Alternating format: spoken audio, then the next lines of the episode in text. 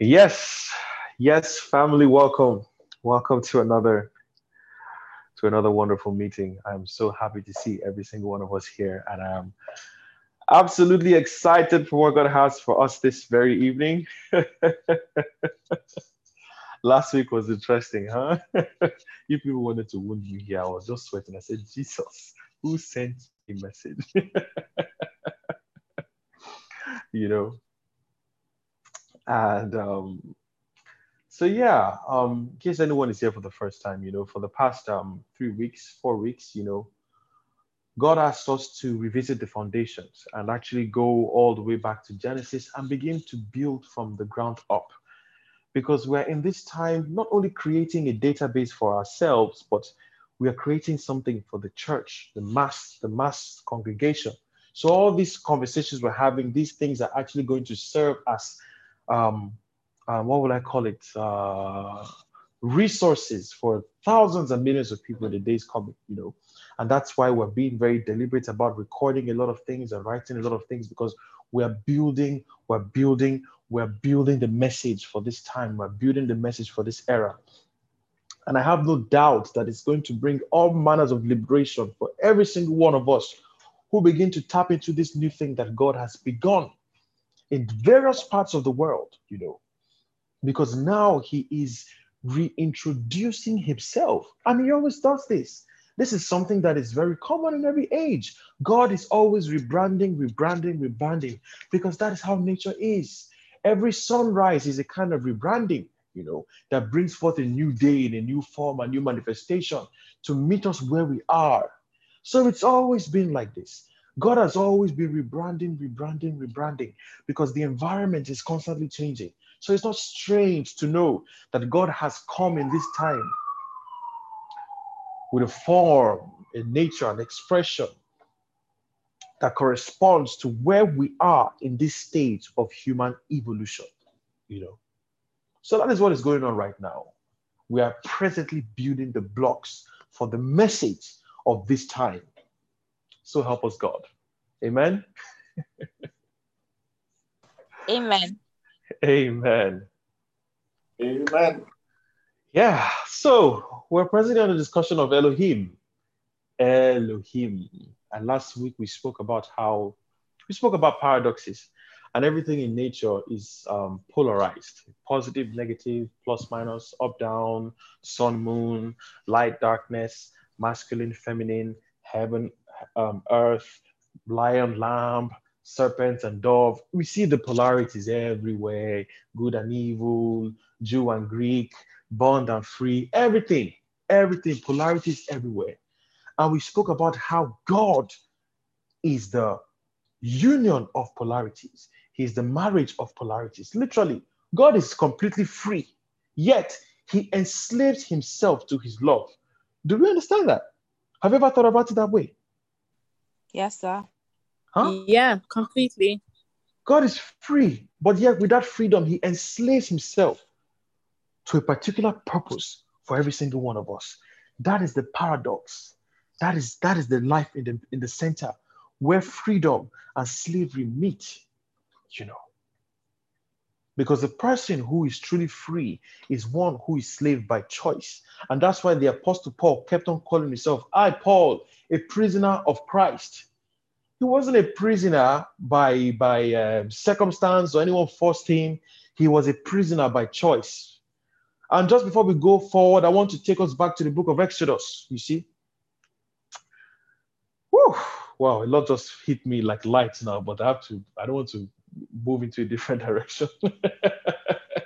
I was about to talk about the seven days of creation, but that would take us to somewhere else. But anyway, just like on the seven days of creation, God worked for six days, and on the seventh day, he rested.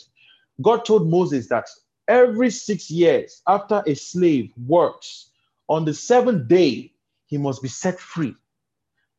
Let's not go too deep into that, but let me just use this to explain what I'm just saying. On the seventh day, he must be set free, right?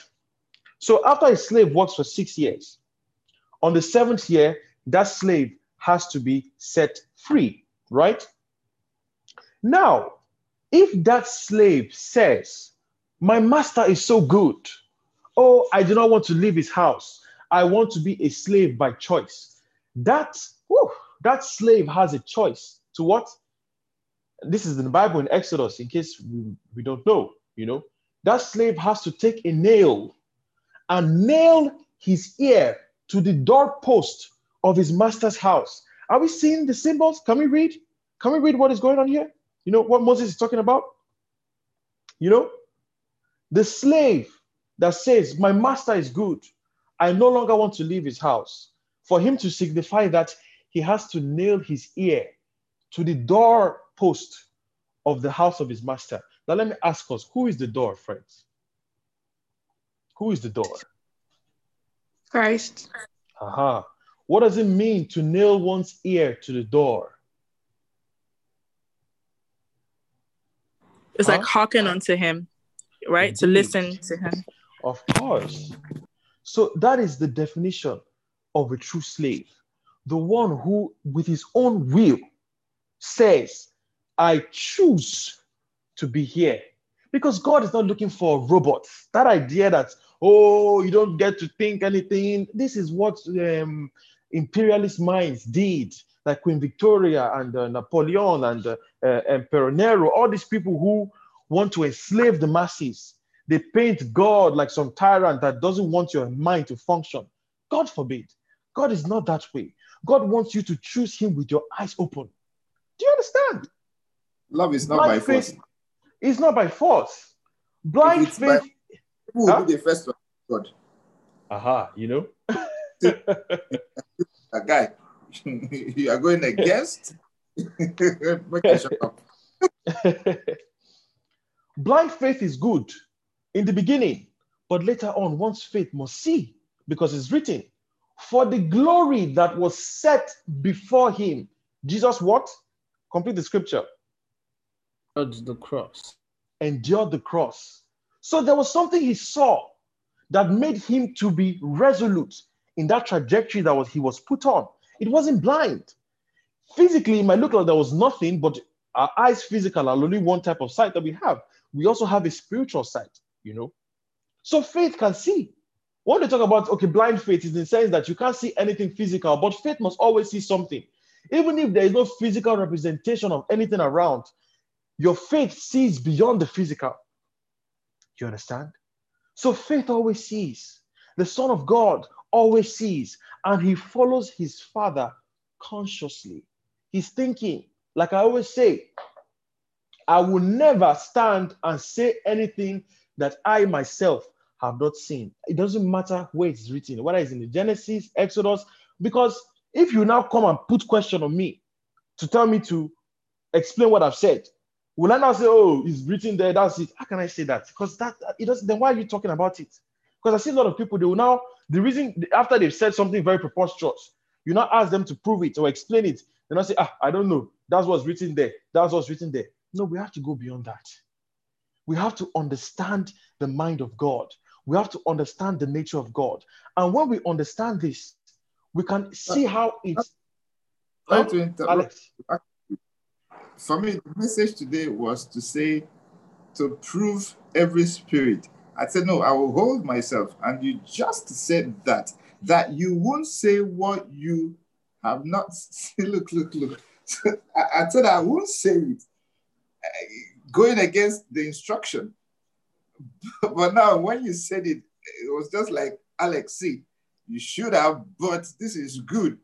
So we are here, but you who is privileged to be the anchor man has just told us that even though we hear you speak, we must see it for ourselves, not physically. absolutely. Thank you. I'm here till whenever. I just thank you. all is well. All is well. All is well. Toby, I'll be with you one second. Let me just wrap up this thought. You know, so one must only speak that which they know and have seen. Jesus Christ said, We testify of that which we've seen and that which we know, but you have not believed our report. Are we, are we not familiar with that scripture that Jesus, when Jesus Christ said that, you know? John. Aha. So testament has to be from that which you know. Because if you mm-hmm. testify of something that you don't know and the fire comes on your legs, whoo, you're going to run, friend. you know. So Wow. anything that one hears, one must challenge it to have their own personal knowledge and understanding. There is nothing that God tells me that I don't ask Him. I want to understand your mind. I get what you have said, go there. I am ready to go there, but I want to know where I'm going because I want that thing He said to me to become my own. It's beyond God said. You understand? Everything that is happening now is beyond God said. It started with God said, but I'm not just running because God said. I have seen it for myself. I have seen the truth. I have tested it, and I know that this is the way. So therefore, it doesn't matter if anyone by my by my side. I don't need anyone's approval. I have seen for myself, and that is enough for me as a person. I don't need to hide behind what Paul said. I don't need to hide behind what Ezekiel said because I mm-hmm. know I can stand before a multitude and say it without any book. If I quote book, I just quote it because people need to hear it. But for me, it's no longer because I've read it. I have seen. And it's from that sight that I speak with courage and assurance and move in that direction. So, this is what God wants to achieve in us. God is not looking for robots who are not able to think or process for themselves. That is the mindset of Queen Victoria. She comes and gives you an educational system that can only make servants, that cannot make kings. But we know very well that our Lord is a King of kings and a Lord of lords. So he is interested in creating kings. A king is a kingmaker, a Lord is a Lord maker. So it's time for us to begin to look at God in this perspective. God is interested in creating rulers. You see, he, however, wants to define what rulership is. And this is where we are in this time. So, this is the introduction before we enter into the meat for today. So, before we go in, Toby, your hand has been up. Talk to me. Hey man, can you hear me? I can hear you well. Man, um, first of all, man, it's it's you you've been hitting the nail on the head. You you're, you're fond of shaking tables. I'm not gonna lie. We give God you sabi shake table, man. No, but yeah, no, yeah, that like what you've discussed is particularly what drove me away from Christianity growing up because it's like, oh yeah, explain something for me, slap. That's also how they wrote it in the Bible, my friend. Go and take it like that. It's like, okay, to okay, then if you, you, you can't explain where you're coming from, then what's the point? Then why am I? I don't. I, I've I, I've always had a mind of my own, so I cannot, you know, I cannot. I couldn't just be following something I didn't understand. So that's one thing. But yeah, thank, thanks for bridging a lot of things. And um, this this topic particularly, um, what's it called? Um, invited me. Like that's why I actually joined. I'm gonna round up quickly. My question. I wanted to ask you a question. So you from the from the piece that you the first one you did, you talked about um, the dual nature of um, existence, which of existence and is is in is, ex- existence is a dual is in a dual nature. You know, light and darkness, and all that.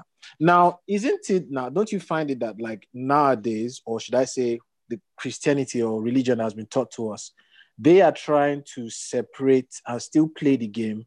Because if you truly understand that two those two things exist together mutually, Mm. you will not be trying to play the game of trying to um, associate yourself with light, God, you know, because we associated God with just that light, that whatever.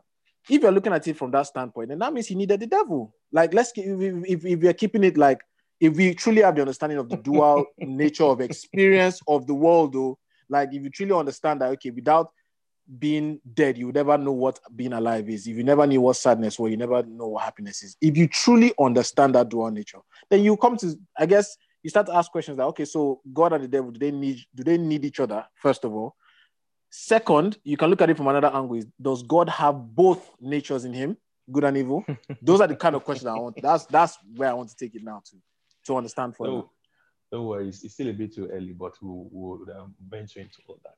But it's good Yeah, to no, say no, that. Jesus Christ said, The Son of Man must be betrayed, but woe unto him who does the betrayal. So there had to be a Judas. It was very important that the Judas was present in the story of the Christ. There had to be a Pharaoh. It was very important that Pharaoh was part of the story. You know, there had to be a serpent in the garden, you know. And we saw in Genesis chapter 2 when God created all the beasts. Ah, no, no, no. See, we're not going to that today. Please, Toby, Toby, actually, just stay away. okay, no worry. Later, later, later, later. Don't worry, don't worry. we're Don't worry, going don't to worry, that today. don't worry, don't worry, don't worry. no problem. okay. Um, okay, see, please let me just please today, please, I beg everybody, let me learn today first before the all the bombardment starts. Eh, please. I've only done introduction before we start, you know. So please. House, I'm the class captain today. Nobody gets to talk unless you pass through me. Uh, it's good like that. Okay. My bro Alex, talk to me. Yeah, while you were explaining, I, it just like a light, I understood why Moses would tell God after seeing him part the Red Sea, do all that, and still had the audacity to tell him, if you do not go with us, we will not go. Like, Hmm. really, really, really. so I'll leave it there. No problem. No problem. All right. Okay, let us initiate. I want to start by I want to start by saying that when we say that something is true, truth is characterized by that which is consistent in all things. Because let us give an analogy and call truth breath, right? Is there any part of this world that you will not find breath? I'm asking. Huh? None. No. None. Breath is found everywhere in the donkey, in the plant, in the fish, in the bird, in the man, wherever you are going to find breath because it's that which connects everything in existence. Truth, we must always know, is a cobweb, is a network, it is not an island. If truth appears to be an island that excludes everything else, it's either that thing is a lie or that truth has not yet been fully comprehended. Because truth is that which is consistent in all things. Do we understand that? Yes, sir. Huh? Uh-huh.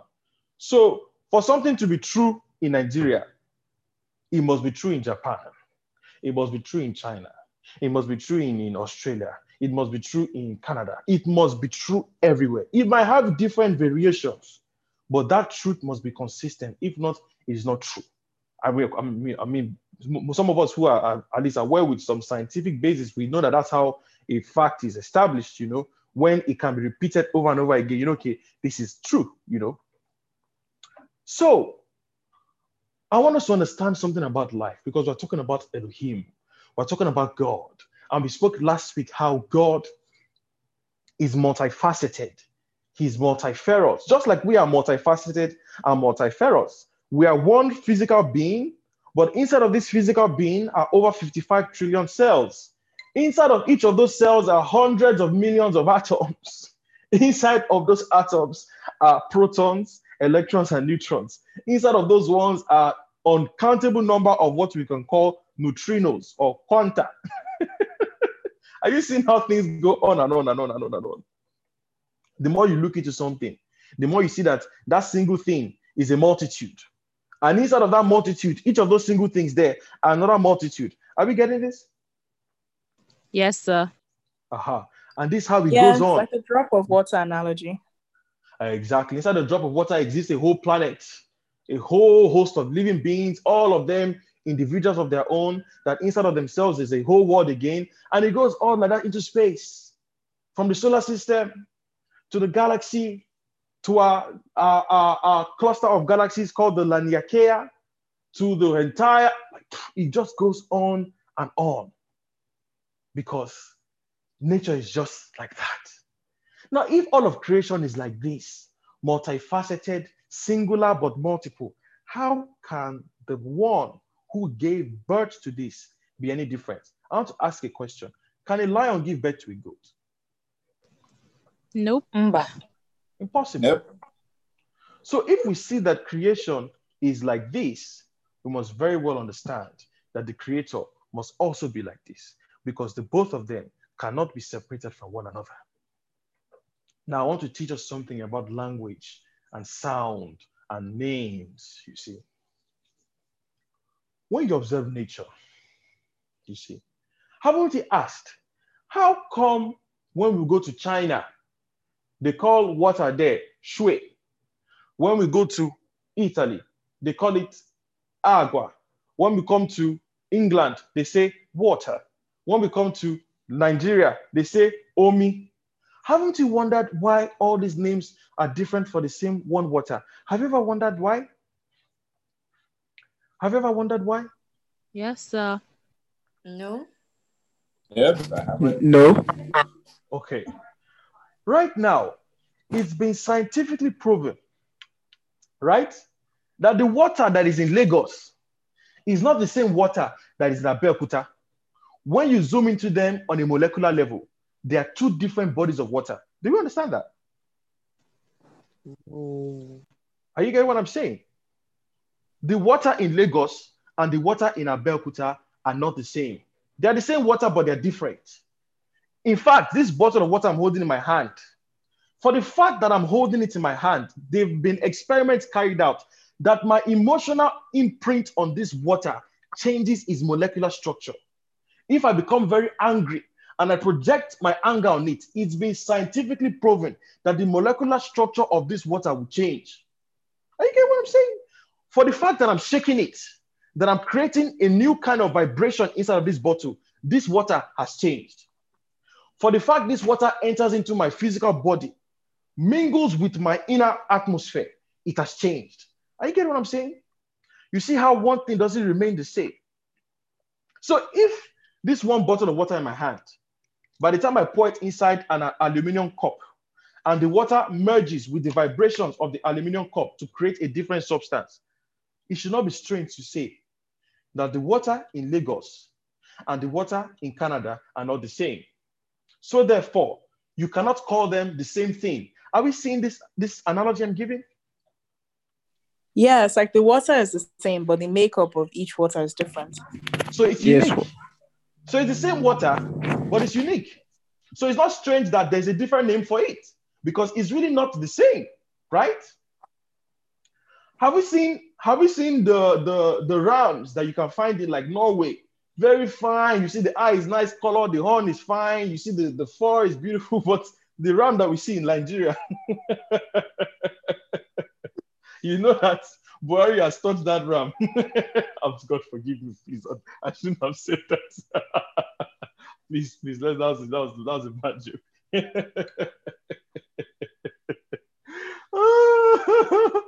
you know, but it's the same ram, isn't it? But the one in Nigeria looks significantly different from the one that you find in Norway. So is it strange that a different name is given to the ram here than Norway? I'm asking. Huh? I'm asking. No, strange? it's normal. No, no. not strange. Atmospherically speaking, the atmosphere in Nigeria is not the same as the atmosphere in Canada. For example, there is nothing like white or black man. There is only human being.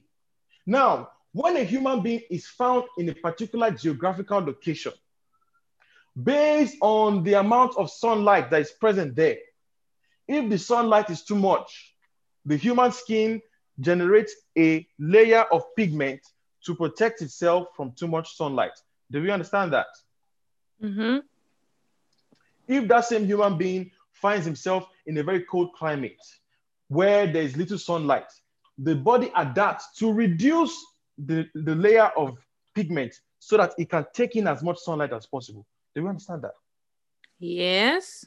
So we see that because environments are different, whatever enters into that environment has to be different, isn't it? Hmm. Yes. atmospherically speaking, everywhere, even though it's the same planet Earth, but it's very different. Everywhere is different, everywhere is unique, everywhere is distinct. So it's not strange that in every different environment, we find different languages, different names, different expressions for the same things we find everywhere, you know? But when we look into those same things, right? The granite that you find in Nigeria, even though it looks like the same granite in Australia, when you look into the molecular structure, it's different.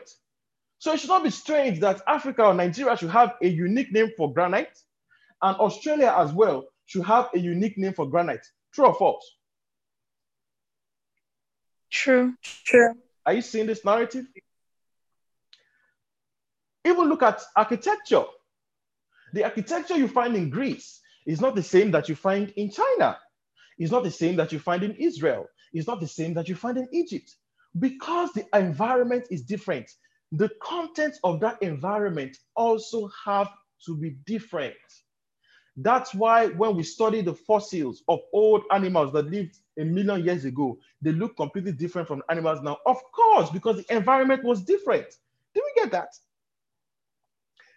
Everything is interaction, is in interaction with everything. So therefore, if the environment changes, that which is inside of the environment must change. That's why in those days, and I'm going to show you how things are connected. In those days, for there to be a king, there must be a prophet. Why? Because the prophet is aware of that environment in which he's in, and he gives the king direction on how to build certain things. Do we understand that? Sort of. So, for example, now a prophet can he, knows that. So there are different kinds of environments, right? There's physical environment, and we can say there's an environment of a particular time. And let's say in this time, like for example, in Joseph, he saw that in this particular time there will be famine for this amount of years. And because he saw that, he could give a directive saying, hey, begin to plan, plan, plan for this time, right? Because that time was an environment. Assuming they did not build certain structures that will correspond to that famine, would they not have suffered? I'm asking. Yes. Yeah. So do you Yeah. understand the concept of a prophet telling the king what to do in that environment? Because you can see the environment, right? Now Yeah. to show you how that high thing also applies to little things, is that can you in, th- in this 2020, you are a CEO of a company, don't you need to call a PR consultant for them to prophesy to you the environment that you're in? I'm asking. yes. Is it not true? yes. That- that- those are the modern day prophets now. Scaling is about. That's what business scaling. I said that's what business basically is. Business model scaling. Indeed. So we see that the same principles of the past are still here to date. You want to start a company, you have to call the tax consultant who will tell you, hey, listen, this is the tax situation in this country. If you want to make your business fine, you must arrange this, arrange that, arrange that. You call the one who is uh, a PR, she'll tell you this. You call the HR department, he'll tell you this. You call the psychologist. So you see this same concept. Like I always say, hey, Noah, God bless you. Same script, different actors. You see the same principle expressing itself everywhere, all throughout time in different places. Because, like I said, truth must be consistent. It, however, can change the way it expresses itself. But truth is always consistent. You must find it in every place, in every time. That's the way it is. So, in every environment, because every environment is unique and distinct to itself, that which is present in that environment must also correspond to it. If not, it will fail. And that's why if your physical body goes into Mars without a suit, the moment it enters into Mars, because it is not compatible with that planet, it will be instantaneously disintegrated. True or false? True. Now, to bring it on a spiritual level, if you as a person, your heart, your mind, your state of being doesn't correspond to the atmospheric condition of heaven, can you stay there? I'm asking. Is it possible? No. No. No. No. So the same way you need a spacesuit to enter into Mars, you also need to become a new creation to enter the kingdom of God. Do you see the same principle?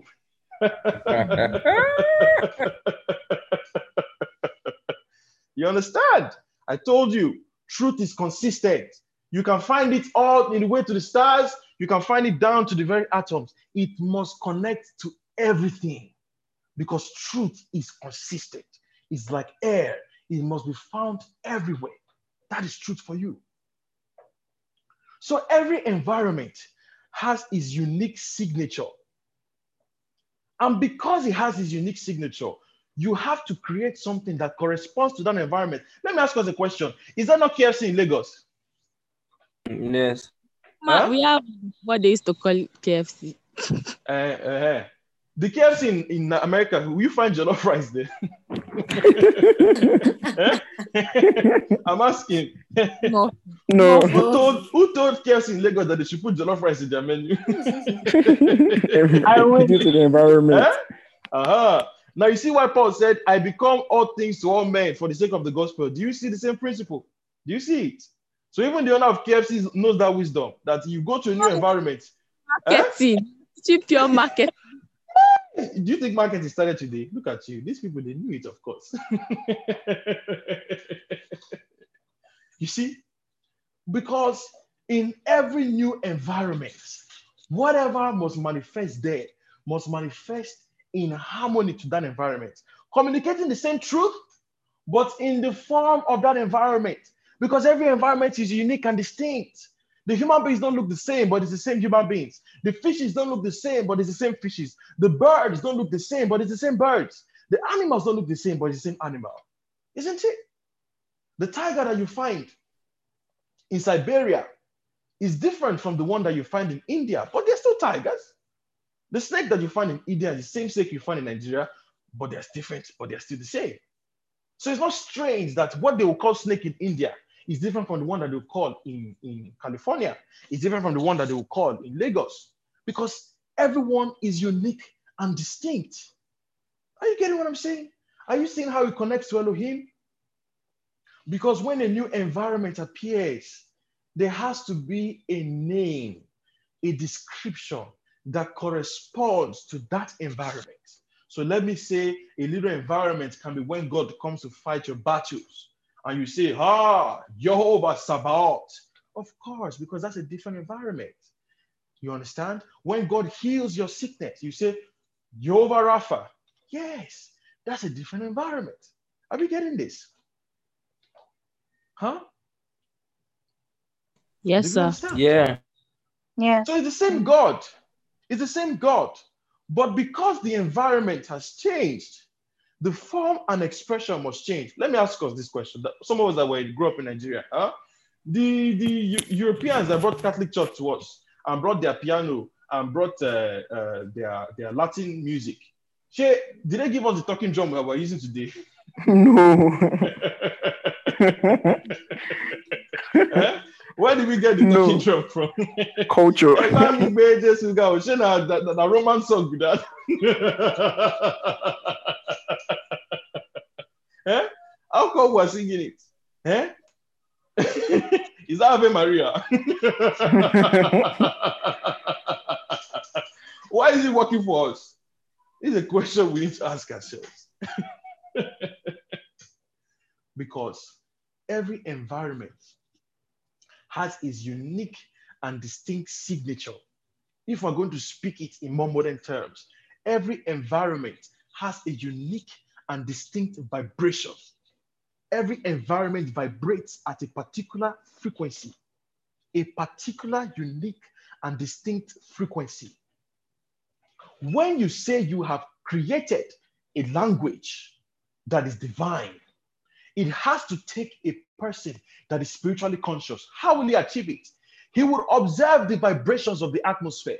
And based on those uh, vibrations that happen there, he will create words that correspond to the vibrations in that place. Now, when he creates a word that directly corresponds to that atmosphere, that creates a portal between the energy of that atmosphere and the word that he has spoken. And the moment he utters it, energy must flow from him, life must flow because that word is connected to everything that is. Do you understand that? Is that hard to understand? I'm sorry, please take that again. Okay. Woo. When a child is born, when a child is born, in the ancient times, it was always old people that gave names to children. Why? Because let's say they are spiritually conscious, you know, they look at this child, they've seen his destiny, so, so to speak.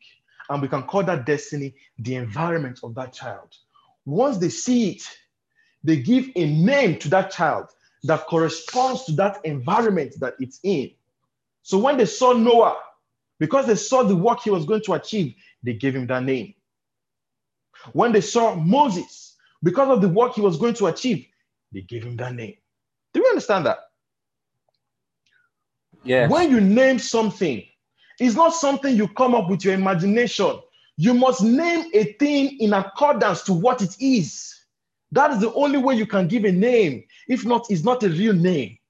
The name is not real if it does not correspond to that person or that thing that you have seen. That's why people who just wake up, you go to a new uh, local area, you name the street Victoria Daniel Street. What?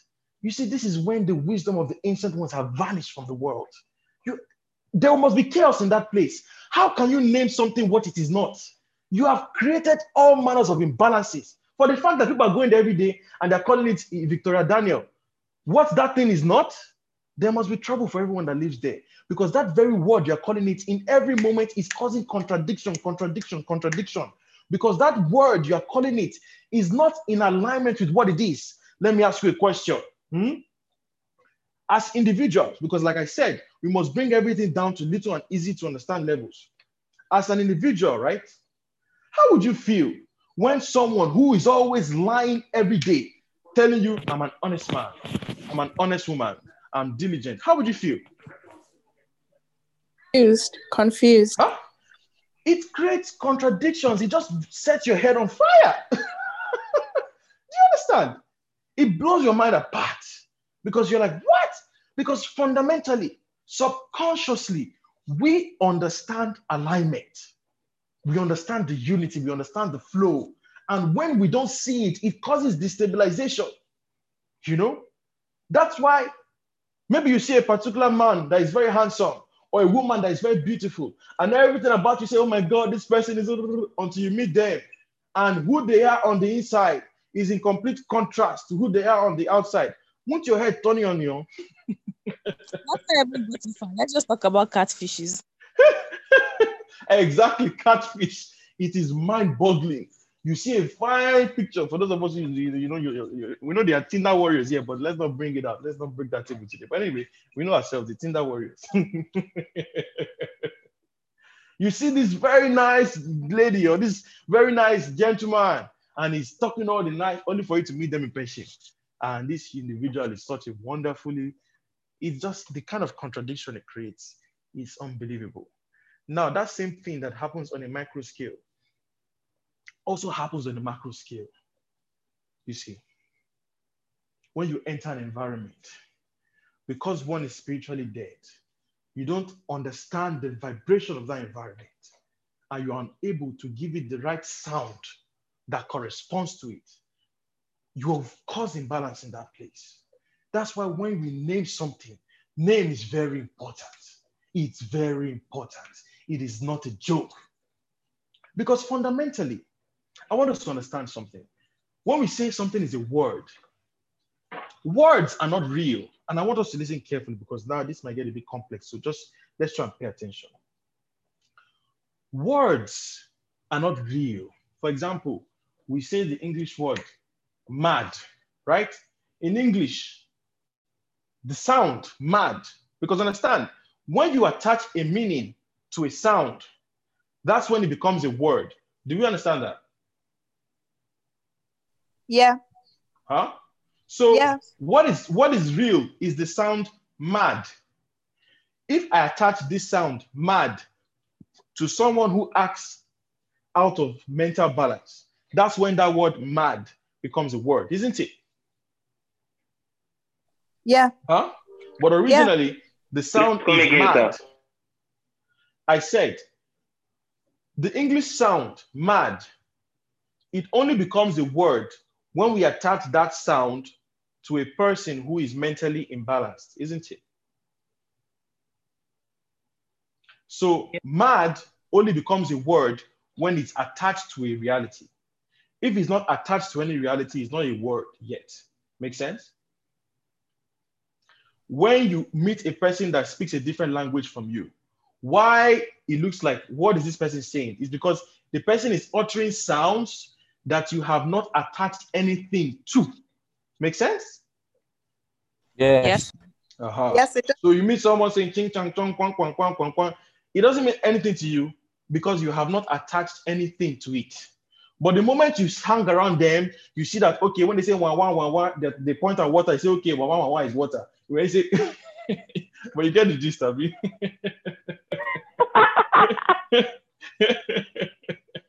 please, I beg, I, I, can't speak Chinese. Just manage that for me, please. you know. So, so what is real are sounds. Sound exists before words. Words only come to be when we attach a reality to a sound. So this same English word mad that relates to uh, uh, a person who is mentally unstable. In French, we say mademoiselle, and that talks about a lady. Do you get what I'm saying? The same sound, but is attached to something else, right? Are we following? Yes. Yes. Yes, we are. When a person who is spiritually conscious observes the environment that they're in, whether it's this physical environment of their house, or the environment of their country, or the environment of their planet, or the environment of their solar system, and so on. When they observe that environment and they take note of the atmospheric vibrations and they recognize it in spirit, and they create a sound that corresponds to that which they have heard. That is what is called, what people call today a mantra. That is what is called. Mantra is just a new word for an old thing. That is what is called a mantra, or we can call a, a spiritual word, or what people call spell. There are many names they call it. It's not good or it's not bad. The fact is, when a word is created, or it's when a sound is created that is in harmony with the vibrations of something higher, that word is no longer a normal word, or that sound is no longer a normal sound. Do we understand that? Huh?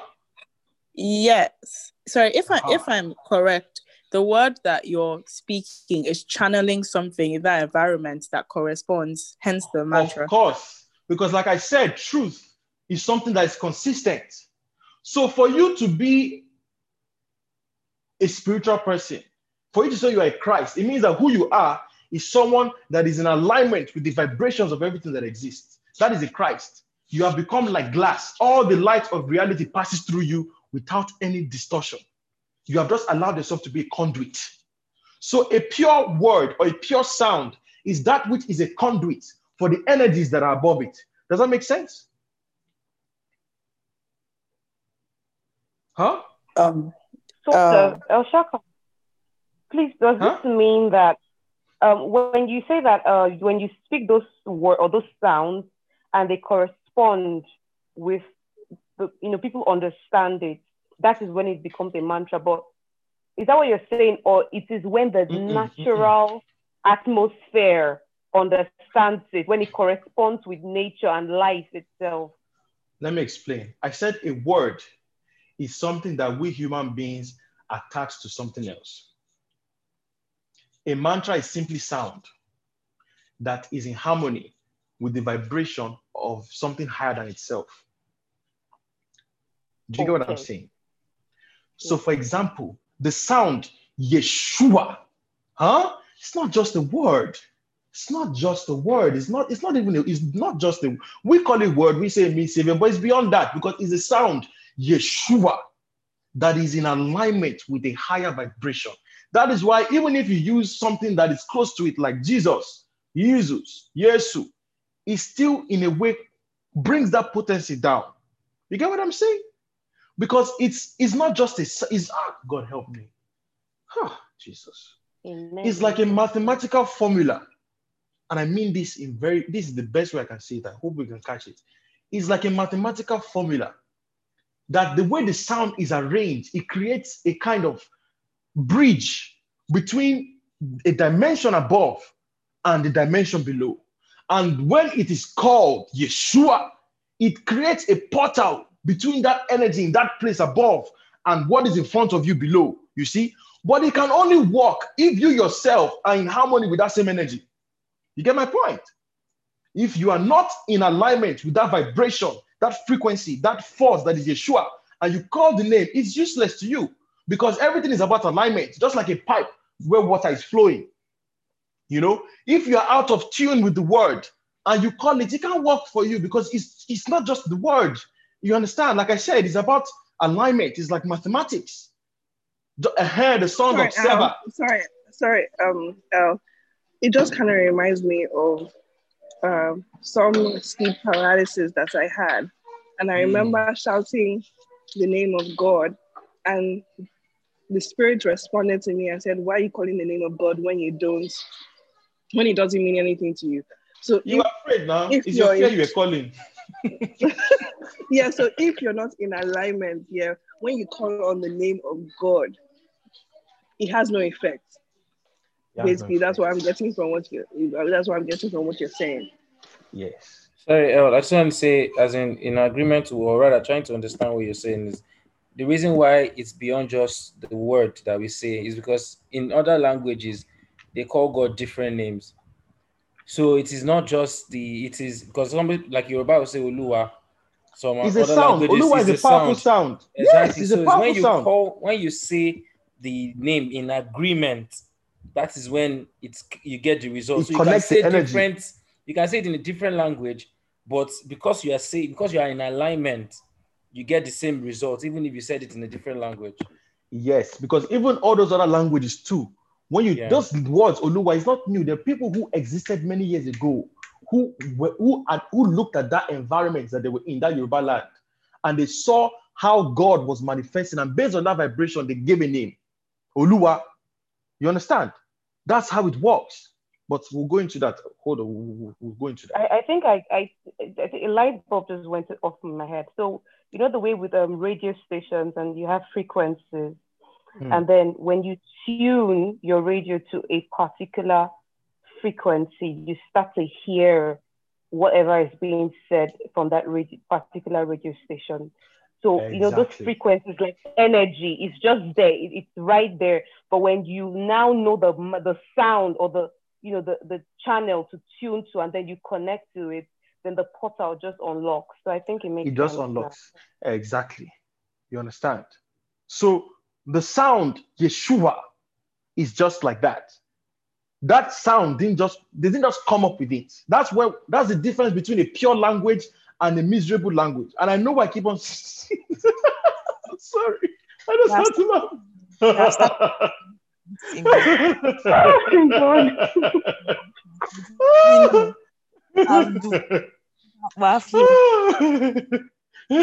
See, English is a very poor language. I agree. When I was in school, my lecturer actually even said that he's an English teacher, but it was like English is the most confused language, and he's an English lecturer. So I agree. Maybe we should go back to Victorian era language. You forgive English. English is just a very poor language because you see, English is a bastard language. And I mean it literally because it's a bastard of Latin, of High Germania, of uh, Greek. It's mixed, it's just all over the place. It's mixed, it's a bastard. Literally, it's, it's just it's just mixed. It's English is mixed. You, understand what I'm saying? So it's not, it's not, it's not pure, it's not a pure blood, it's not a king, it's a commoner in the in the I want to start looking at everything organically look at languages as people, right?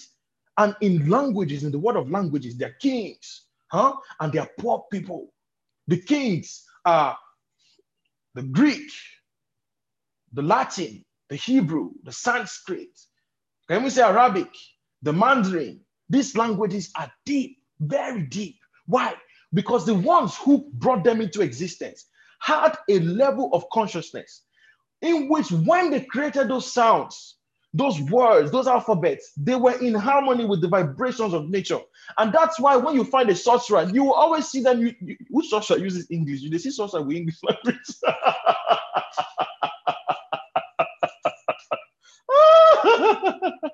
oh, please. do you see that with English? How can they be with English? Even Yoruba person that is doing witchcraft, do you see them using English? They can't. It's a miserable language. That's Yoruba true. even- yes. Even Yoruba- incantations are not in English. Of course, because when we say incantation, it's simply arranging words in a mathematical way to connect it with a certain energy. The Lord's Prayer is an incantation by all means and form, 100%. Why do you think the Hebrews they sit down and they in their in the under their breath they are uttering scriptures. It's because the sounds create a kind of vibration that alters that atmosphere, you know. But we'll get there, you know.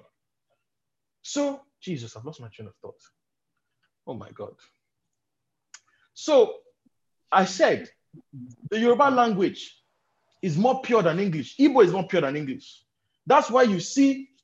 Have you ever heard of what they call Orioke? Who knows what Orioke is here? A mountain. Uh-huh. Mountain. Prayer mountain.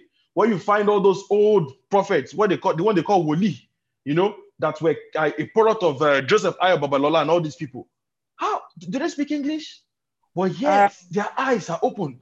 So I Agbe. Woli Agba, aha, Baba Aladura. Baba Ladura, Don't murder my language. Baba Aladura, forgive me, I'm sorry, I'm not Yoruba, but I try. Yeah? you know. Some of them in that Orioke, they don't, their eyes are physically, their, their, their eyes are physically, um, their eyes are physically blind. But when you go there, you will not even enter into where they are. They're already telling you, they're already seeing and open and speaking. And they can't even speak English. And they don't even try to, they don't need to speak English. As English is a very basic language. When a language is created in harmony with the environment that it's in, right? It's that language is not just a language, but it's a portal. That's why books then were hidden. They didn't release books. It was not just because of they want to lock knowledge. Because then people knew about these things. Now people don't know. So we can even leave books. You know, it won't, it won't mean anything. You see? Because then people knew. Now, if you bring some of the original Hebrew text in the way it was originally written and you put it down, someone who has knowledge, that because energy is not good, it's not evil. You understand? It's not good, it's not bad. The moment you are able to tap into it, that which can build up a house is the same energy that can tear it down. You understand? So it should not be strange when I tell you that there is no sorcerer in existence and there's no school of sorcery in existence that did not come into existence as a result of something that God taught. It's not possible. For there to be a lie, there must be truth. All lies are truth that are corrupted. So you must know that at the root of every lie, you'll find truth. Because truth is the foundation of all existence. God is the foundation of all existence. Nothing can live or exist without God. Nothing can live or exist without truth. So every witchcraft principle, manual, whatever they call it, came into existence from that which the men of old taught from God. But they tinkered with it. Do you get what I'm saying? This laptop is a good computer. Yep. I use it for the Zoom. I use it to do my work. I use it for that. But someone who knows how to hack in, do all this uh, deep, deep uh, uh, um, uh, coding and all that stuff. You can use coding to build a website, you know, fix this. But that same knowledge of coding, can't I use it to hack into um, the Pentagon? I'm asking. Huh? Yeah. Yes. You understand? Because knowledge, energy is not good, it's not bad. It can be used for whatever. And that's why the ancient men were very deliberate about keeping their things secret. They don't give pearl to swine. Because once they touch it, they, look at what these foolish scientists did with Albert Einstein's theory of relativity. They wasted it. What would have given this whole planet free energy, they turned it into killer weapons. What? Unbelievable. This is why they don't give pearl to swine. How would they give this planet a new technology? They would never give it. They even regret as they release what gave that thing to Einstein. Why would they give pearl to swine? They will, pigs are pigs. They must put it on the ground. Do you understand? They must waste it. So this is why these people kept keep secret. It was a big deal then. They went through great lengths to keep themselves secret. Secret, secret. Anyone who dares divulge the mysteries, the consequences are severe. It is not a joke because you put the lives of the mass of people in jeopardy. You don't divulge the mysteries. You don't, you don't, you don't, you don't, you don't. The fact that things are being exposed in this time shows the depth of depravity of this world. That's why they have decided to have mercy on this humanity. Because if they don't become extreme like this, we will be engulfed in darkness.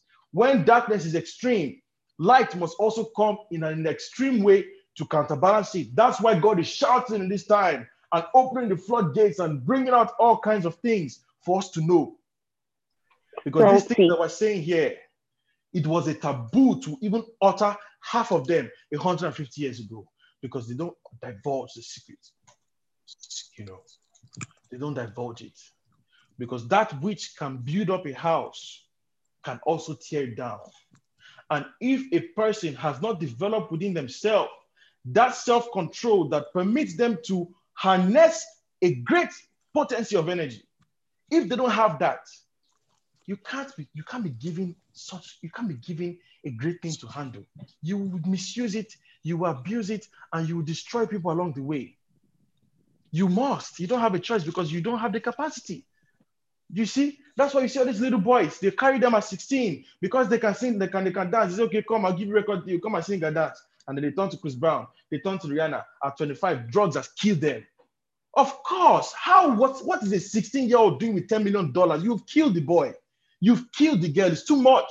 They don't have the inner structure to carry that amount of energy. It will waste them to pieces. Do you understand? It's not a blessing. An 18 year old with 10 million, you have killed, you have murdered him. You have murdered him. It will take the grace of God to bring that boy back to life. You will destroy him. Do you understand? That's like taking a whole bag of rice and pouring it into the belly of a six month baby. You have killed the child now. Does he mm. have the capacity to manage it? He doesn't. You don't give pearl to swine. It will destroy that swine and it will destroy everything in the environment. You see? That is why they kept things secret. That's also why God keeps some certain things from us because we don't have the capacity for it. If He puts it in our hand, it will burn us. Not only will it burn us, it will burn everyone in, in our environment. So before we say, God, I want this, I want that, how about we ask God, what do I need to be to be able to harness this thing I am asking you for? How many of us pray that prayer? It's very important because you're saying, God, give me more, give me more, but do you have the container to receive that more? You know, some of us are baskets right now, and we're asking God to pour us plenty water. How can you do that? Pour water into basket. It's going to pour, and you'll be frustrated after, and you're now calling me a wicked God. Do you understand? Whereas he's trying to turn you into a cup. And all the circumstances he's putting around you to turn you into a glass cup, you're running away from it. You don't know that you're a basket, but you're telling God to pour water into the basket. How can you? Come on, people. let's talk, let's be honest. oh my gosh. You know. So a language is pure or it is approximate. It is it's the more pure a language is, the more it is in alignment with the vibrations of the atmosphere that it's in. Already, even even Chinese are not, they are all they are all watered down.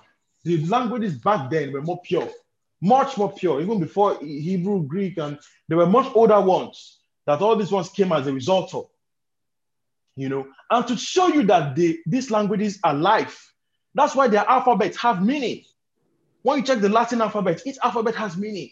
When you check the um, the Chinese kanji, uh, kanji, you know, each alphabet has meaning.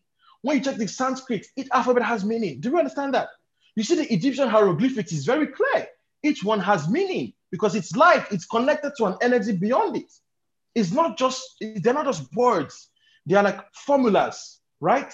When one utters them in alignment with what that sound represents, it instantaneously creates a portal between that energy behind that sound and whatever is being spoken to.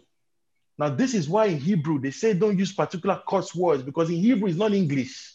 When they say what is a curse word in Hebrew, it is a word that is designed in a way that is capable of disintegrating whatever it's spoken to. Why? Because that word is attached to the frequency of hell. And once it's uttered, it disintegrates anything that is in front of it in the, immediately, especially if that person is in alignment with that energy.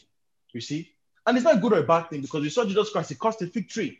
When you say a person is a saint, a real saint is not only a Lord in heaven, they are also a Lord in hell. And I can tell you, as they are able to release angels from heaven, believe that they can release demons from hell at any time. It's not even, this is this is just the way it is. So they can create and they can destroy A son of God is a lion and a lamb. It's not just, it can destroy when the time comes. You understand? I have a fire that I have to kind, set on this world, and I wish it would be kindled. The Son of God is capable of great destruction. This is how we must understand it. It's not good, it's not bad, it's what it is. You see? So they know how to use their curse words, but it's something that is only for they who have the capacity to wield it. It's not for swine. It's not for swine.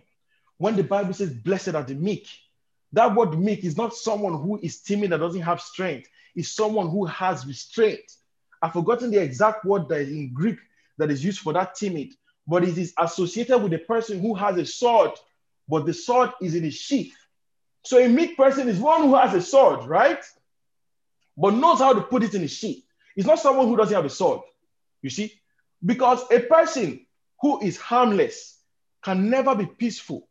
You can only be peaceful when you are capable of more danger. Do you understand? You can't be a peacemaker if you're not capable of danger. You have to be a dangerous person to be a peacemaker. If not, you're just harmless. You're just harmless. You can't you can't do anything. And the day they put weapon in your hand, that is when you will destroy everything. I've you not all those boys that wake up and go and shoot up high school? the mom will say, "Oh, he could have hurt a fly," but but that boy that couldn't hurt a fly killed all his classmates. Do you get what I'm saying? That's not meekness. Meekness is capable of destruction. You have within your capacity 900 atomic bombs, but yet it's under complete control. That is what Christ meant by blessed are the meek. The meek have authority to tear down and lift up, and they know when to use either of the two.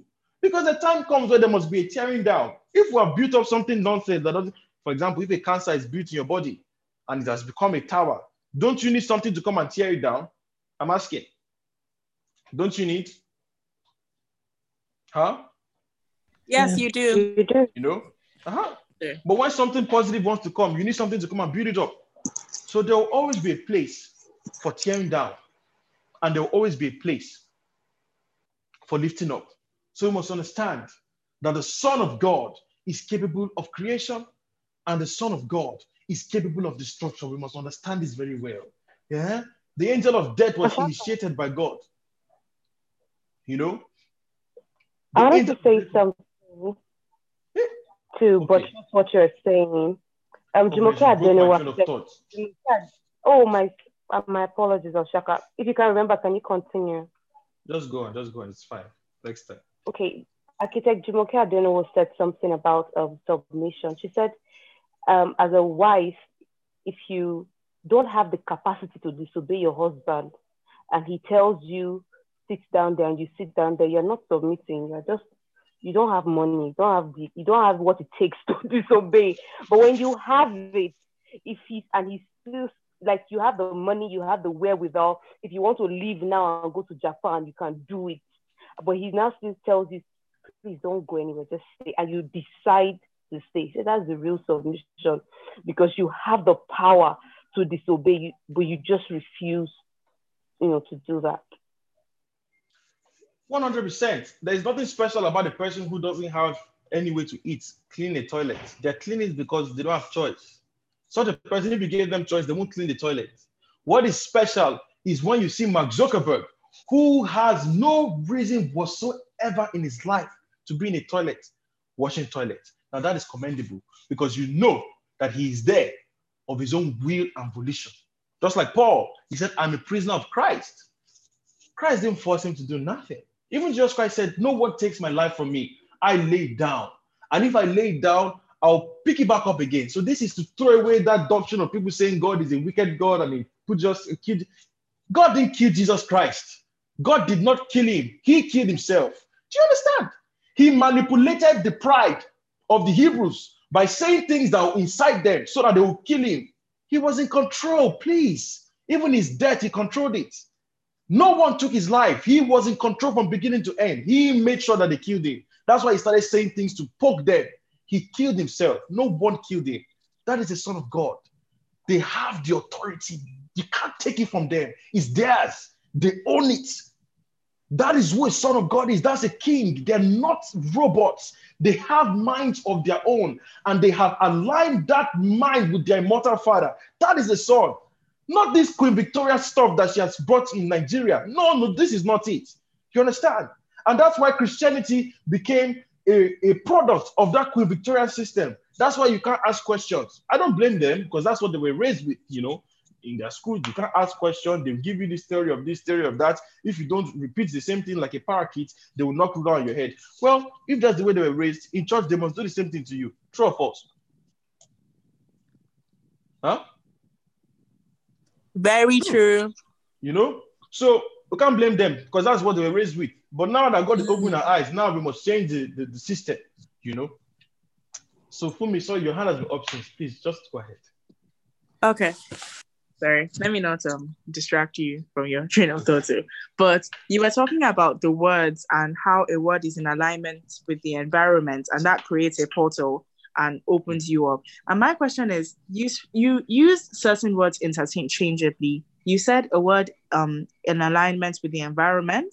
You also said a word that is in alignment with um hell, the energy from hell. So I'm guessing Hmm. there's another word that's in alignment with the energy from heaven. So um are those the three ones?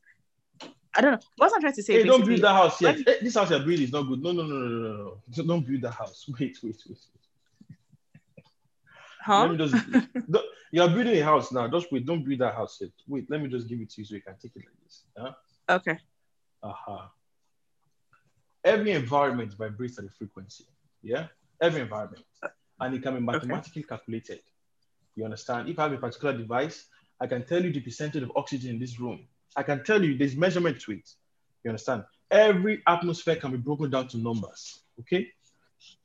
And vibration and frequencies, etc. When mm-hmm. I am conversant with that frequency of that environment, I can produce a sound that corresponds to it. That sound is a bridge between this world that I am and that dimension. For example, now, if someone is lying, what, what will we call them? A liar? Exactly, because you gave a name that corresponds to that environment. True or false? Yeah. So it's like that, but on a greater scale. So when you say a word is a curse word, is a word that has been aligned with the frequency of hell, the destructive aspect of, of nature. And when a person utters it with an energy that also corresponds, so let's say you're very bitter, huh? You're very bitter, angry, and then you look at a person and you say, Caput mortem, imperative dominus per vivum devoto. You see now, once you see that, in that space, something bad must I'm even to scared as you're saying it. So something bad must happen to them because you have taken a word that is very potent. That's why when one starts to get very deep with God, huh, prayer is no longer the way we normally do it. It gets more mathematical, that's much deeper. It gets more the words you because all these words we're praying, these are just we're just playing. Let me not call it that we're playing, but this is just what we are. Things get more meticulous it gets more meticulous because everything in life is about alignment. Even your words, alignment. That's why in those days they didn't speak much, and that's why they always spoke in parables because the moment they speak a thing as it is, they instantly con. Let me tell you something.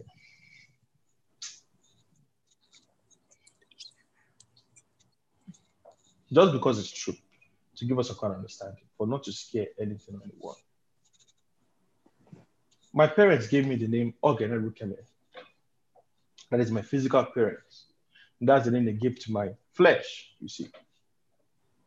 But inside of me exists a, an older name, a more ancient name, an eternal name that corresponds to my position in this cosmos, which is the name El Shakar. It's not just a name, it's a sound, it's a formula, you see. Now, the moment you call that name, you don't know that as you have called that name, you have already attached yourself to that, that dimension. And that's why you see it in the dream. Are you getting what I'm saying? I mean, who can testify? Have you not seen it in the dream? Yes. Yes. Aha. Aha. That's just how it is. Just to give an example. And everyone is, is all like that and all like that. It's not just Is- so that's why when some people make joke and say uh, sharks and all, I say, hey, no, that's not the name. That's you're calling something else now, you know. So every name is connected to something, right? And when you say a name is divine or or or, or a, a divine name, it means that it is associated to a particular aspect or dimension of God. Um, Alana, Alana, I see what in the dream. So, I mean, some people have said, huh? Sorry, nothing, nothing. Okay. So Alana asked, see what's in the dream. So some people here, many people have talked about how in the dream they see me teaching in the dream. And I keep on saying that it's not me you're seeing. What you're seeing is God inside of me using my face to let you know that, oh, this is the God that is associated with me as a person. I'm just calling myself El Shaka, but it's not me that has that name. I'm just, I'm like the woman who has the name of the man. Do you understand? I'm a woman, and my husband is that Christ. Does that make sense? Christ is my husband. and guys, are we confused? I hope I'm not going to be too deep. Uh, Do you understand? No, no. Okay. I'm a woman, as I see, I'm a woman because the soul is feminine. Christ is my husband, and I'm using his name. I so I I only have power when I'm in alignment with his name. So if I say I'm El Shaka, it's not my original name. I'm, I'm only it's only my name so long as I'm associated with him. You get what I'm saying? But the moment my character is out of alignment with that name, then it's not me anymore. Uh-huh. So if you see him in the dream, that is the original you're seeing, not me. I'm just a miserable vessel that is allowing myself to be a conduit of his words. And if eh, let's not go into that. Yeah. Anyway, so yeah, um, yeah, um, so names, names correspond to different environment. Now, if it is true, huh, that in every environment, things take on a unique and distinct expression. We've already explained and it's scientifically proven that water in China is not the same as water in Lagos. The grass in China is not the same as the grass in Lagos. The- that's why you see, for example, you go to like supermarkets, maybe an international supermarket, you know, you see they have five categories of oranges, true or false. Orange Navel, orange Valencia, orange Egypt, orange from Jos. I mean, true or false? Huh? Hmm. True. True. So it's the same orange, right? But if it's in a different environment, that same orange takes a unique and distinct expression on a very micro level. Can you find two people who have the same exact encounter and experience with God? Is it possible? I'm asking. Is it possible? It's not possible. Oh, you can't. At It's all. not possible because every single one of us are a unique environment. So therefore, God has to appear to us in a way that corresponds to the environment that we are. Now, imagine this on a macro scale. If God is going to appear to the Yorubas, he's not going to come in a Roman outfit. He's going to wear agbada. Do you get my point? Huh? Yeah. He wear agbada, but it's the same nature. It's the same principle. It's the same spirit. The mistake, however, is when they now idolize the agbada and they think the agbada is God. Then they will now build a statue, either physically or mentally. The worst kind of statues are the mental statues, not even the physical one, because physical one at least you can see, but the mental statues are the worst. That is when people get frozen. And even if that agbada is manifesting everything evil, you still be there. What are you still doing there? Eh? Oh, this, this, this, Father in the Lord. Oh, look at what he did 10 years ago. He raised dead. But see what he's doing now. Yes, before he was a conduit of light. What? See what he's doing now. What are you still doing there? We don't follow symbols. We don't follow vessels. We only follow the essence. We only follow the light. Once the pillar has gotten up and moved, why are you still there? You understand? That's what Moses was teaching. The pillar has moved. Why are you there? Why are you still holding on to this form? The pillar has moved. Now, this same form that once brought light yesterday is giving you darkness, but you say, eh, because God used it. But are you not seeing what is going on through it? Huh? Once upon a time, The papal crown had supreme significance on this planet, 100%. When they initiated the Catholicos, the universal church, 2000 years ago, it had supreme significance. And that chair of St. Peter had supreme significance. And that scepter that they had had supreme significance. That anyone who comes in front of that place, you must be struck with light. It doesn't matter who you are. But now look at what it is today. That place that was once a place of light, what is happening there now? All manners of travesties. But people are still there. Why? They only follow symbols. People don't understand. That is why God is changing the narrative now. And what has He done? He has now flooded the whole world with different symbols to confuse everybody. Now everyone is confused. Which one to follow? Who want to follow? It's because you don't understand that you're not to follow any symbol. If you're still following symbol, confusion will wound you. This, this 21st century that we're entering, this world is going to scatter. People that hold on to symbols, their whole religion will crumble. You see, because God is going to show us that all these forms that we've held on to, He will break it to pieces. It won't, it won't work. I'm telling you, that's what is happening this time. And that's why God is sending many people to begin to tell us that what is real is the principle, is the essence, is the nature. The form is just a vessel in which He communicates that essence, and it can change. It can change, it will always change. Was Moses not the doctrine he brought, that body of doctrine, which was a symbol of the light? Was it not once a liberator? But yet, that same doctrine, a time came when it was a prison and it became an evil. This is how life is. What is evil? Evil is anything good that has gone beyond the sphere of use. Do we understand?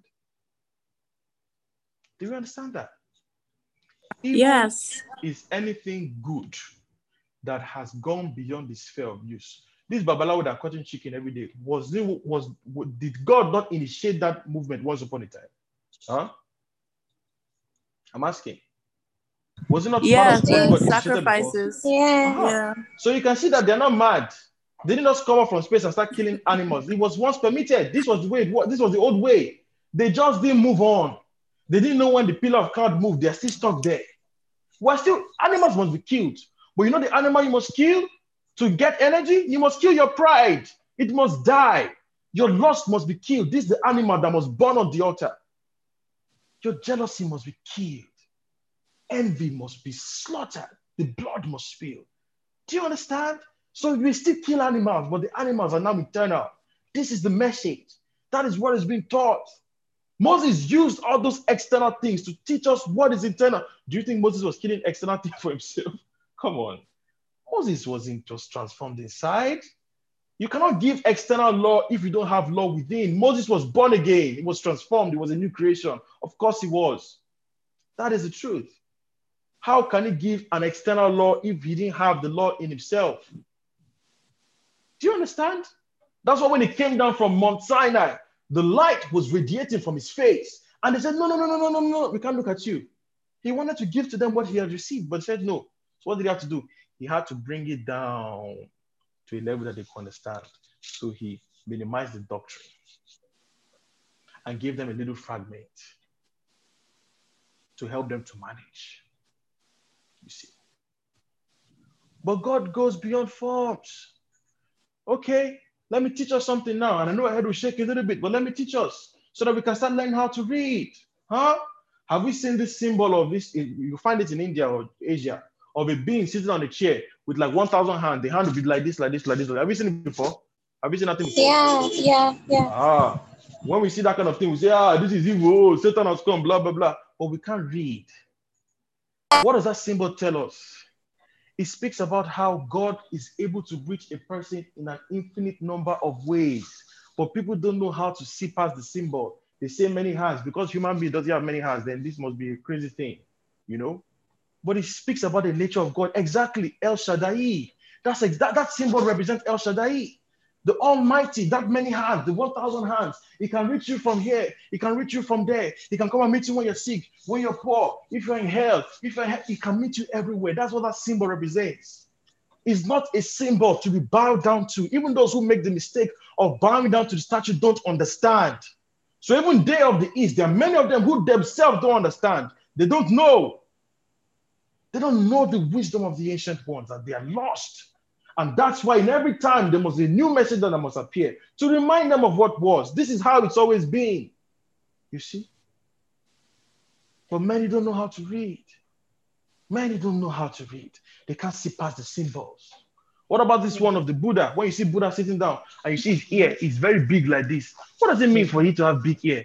People think, oh, this is a witch, witch, witch. He's telling you about how God is able to hear our cries no matter how far. That is what the symbol is telling us. But people will bow down to the statue. They don't understand. They don't know how to read. They can't see past the symbol. Are you getting it? And that's how many people are in bondage. They can't move past all these things. Huh? Are you feeling my frustration? You get what I'm saying? Yeah, we do. Do you understand? Yes. The symbol is not to be worshipped. The symbol is just a means by which a communication is happening. One must understand the essence, the essence behind the symbol.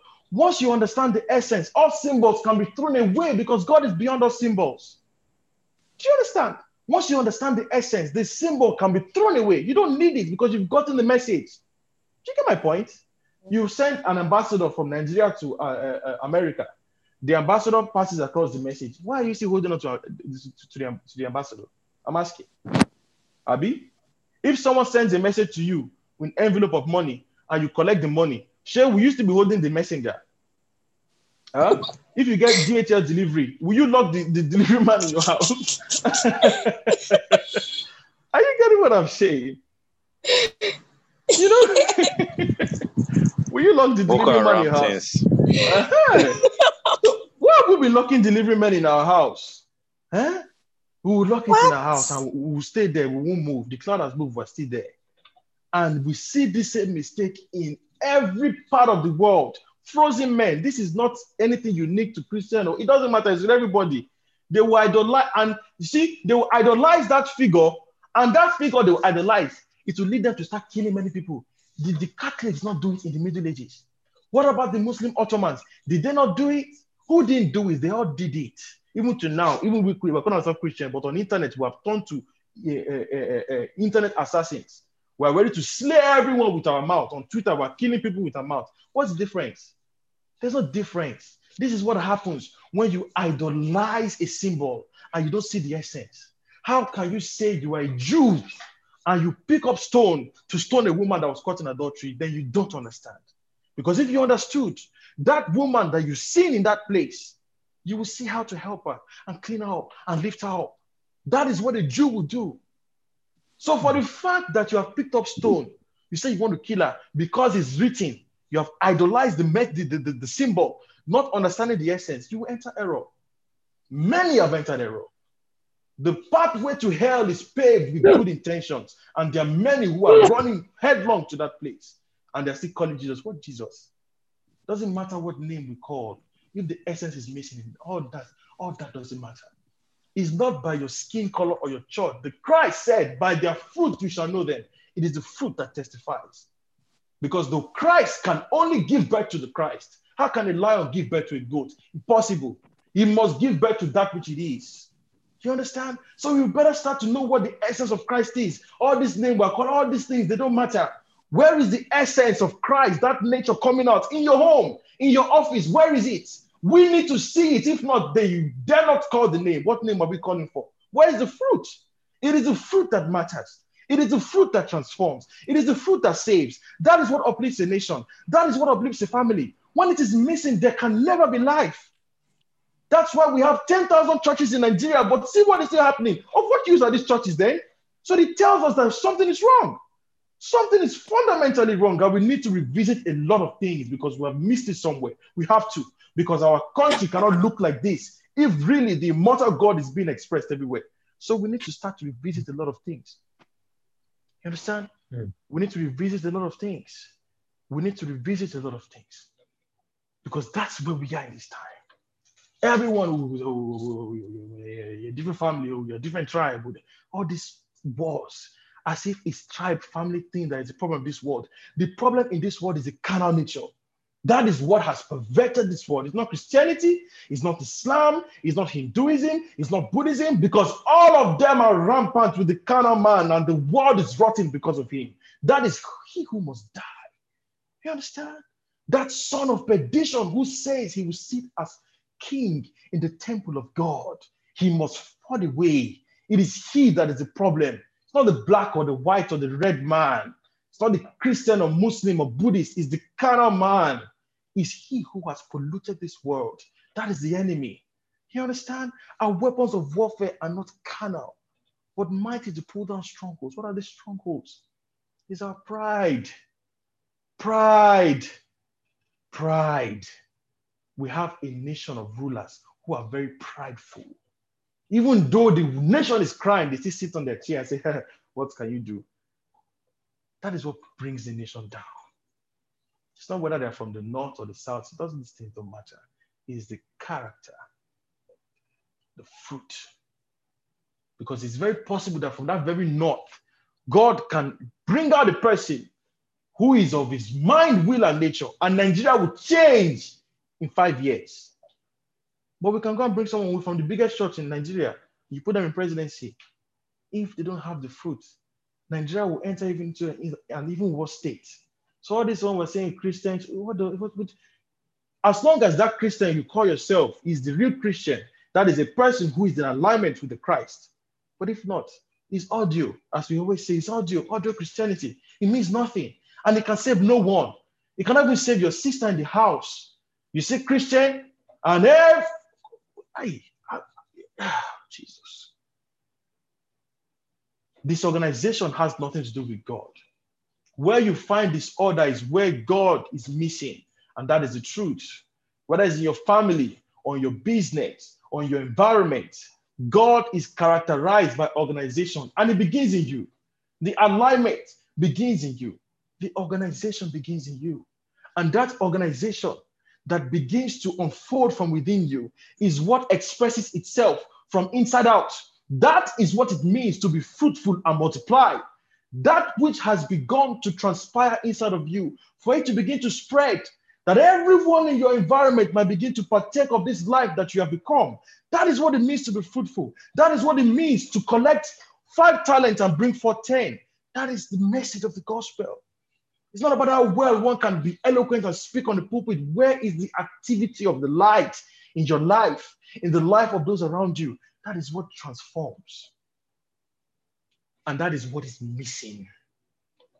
And this is how we need to start to think from this very moment. Because the transformation must begin at home. It must. It has to. Where else can it start? We want to go and clean China? Have we cleaned Nigeria? We must begin from where we are. It must start here and now. If not, what are we saying? We're still fighting tribal wars and all these things mean nothing. Even all these people calling themselves Muslim, how many of them are Muslims? How many of them do they even understand their religion? Do they know their book? Do they know? They don't know. Because to be Islam means to be submitted to God. And he who is submitted to God will not do half the things I see them doing. I live in an Arab country. They all call themselves Islam, but I don't see it. Where's the Islam? I don't see it. The Prophet Muhammad said, the true jihadist is one who fights the enemies of Allah. Who are the enemies of Allah? Pride, lust, greed, envy, jealousy, anger. Are they doing it? So what? This is not even Muslim. They're not even Muslims. They're not even Muslims. And I challenge a lot of them here. Many times I've challenged them with their own book. They are mute. Some of them want to fight me. I say, look, listen to me. This is what your book has said. What can they say? So even this one can say Muslim not Muslim. Because truth is consistent, it does not change. It does not change. Everything Jesus Christ taught in those four gospels, anyone who repudiates that nature, let him be accursed. It doesn't matter what he calls himself. You cannot break the truth, it remains consistent. So truth must be the same, no matter where it is. You understand? So even these ones here are not Muslims. And many people call themselves Christians are not Christians. It has a definition. It's not written in Revelation that Jesus Christ said, this one, these are the ones who call themselves Jews, but they are a synagogue of Satan. So these are the things we must start to think about because God is beyond all these trivialities. He is beyond all these things. Now, I want us to understand that when we talk about Elohim, it transcends all these forms and systems that we have built. It's beyond, it's beyond all these things. It's beyond. And God has unveiled himself in many names and many forms, in different languages and cultures, many different ways. But his essence can never change. His nature can never change. His spirit can never change. The Christ will always do what the Christ does. It does not ever change. Ever. No matter what name it calls itself, the nature is always consistent and eternal. It can never be broken. And that is how to identify it. By their fruits you shall know them. Jesus Christ considered a Samaritan, a Samaritan. In those days, a Samaritan can be likened unto a Jew, a, a, a Buddhist, a Hindu, and a Muslim. And he said, a Samaritan who exhibited the fruits of the Spirit is of greater importance than a high priest who did not. It's not about what you call yourself. All these things, they don't mean anything. It means nothing. If there's no fruit, whatever label, title, all these things go down the drain. It means nothing. So I want us to begin to recalibrate our perspectives on this. It means nothing if the fruit is not present. So let us sit down this night and really think, especially when we stand up and be quick to use our fingers to assassinate people online. Let us first of all introspect and look at the love that is in our eye first before we start talking about the specks of others. So, in the name of Jesus Christ, I will say that this meeting has come to an end. God bless every single one of us. Amen. Okay. Amen. Thank Bass, you. Wow. Amen. Amazing. Bass, bass, bass, bass, bass. Fire, fire. Wow. It's not easy. This, Even my head is spinning me. I just want to say that this is our shortest meeting. oh. Like, Alsha, like want just more. to 10. Are you Oh, sure yeah, we are we want more. You've ended No. early today. It's like it's Hi. Are you sure? Questions are welcome. that end for me. Ah, Who saw that end for me? Because me, I'm El not Shaka, are you are you sure? Eh, I'm I actually don't want to add like a couple of minutes. I'm not full up yet. Questions are welcome. Ah. Questions are welcome. that was like a dessert. Ah. Was it main course starter? Exactly. Just yeah. With that, I would like to say this is the end of the meeting. Boom, boom. ah, just Hmm. bam. We haven't oh. Even. Okay. Okay. Wow. Okay. Please raise your hand for the question so that we can do it orderly, please. Okay. So, so let's raise our hand. So Lola's hand has been up since Lola and Onye. So Lola, go go ahead.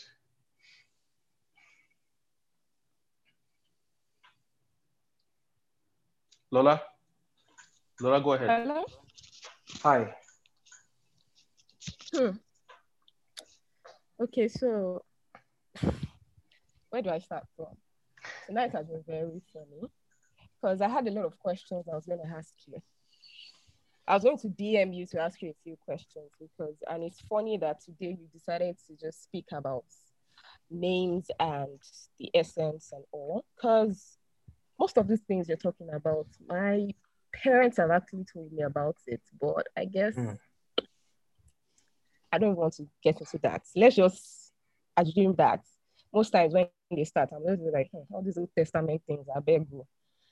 So, you know, when um, you talk about the fact that there are things that are hidden from people, I understand things like all those formulas of all the magical Kabbalah and all, and how it's not revealed to everybody, and how um, there are unutterable names, and how each name has a number.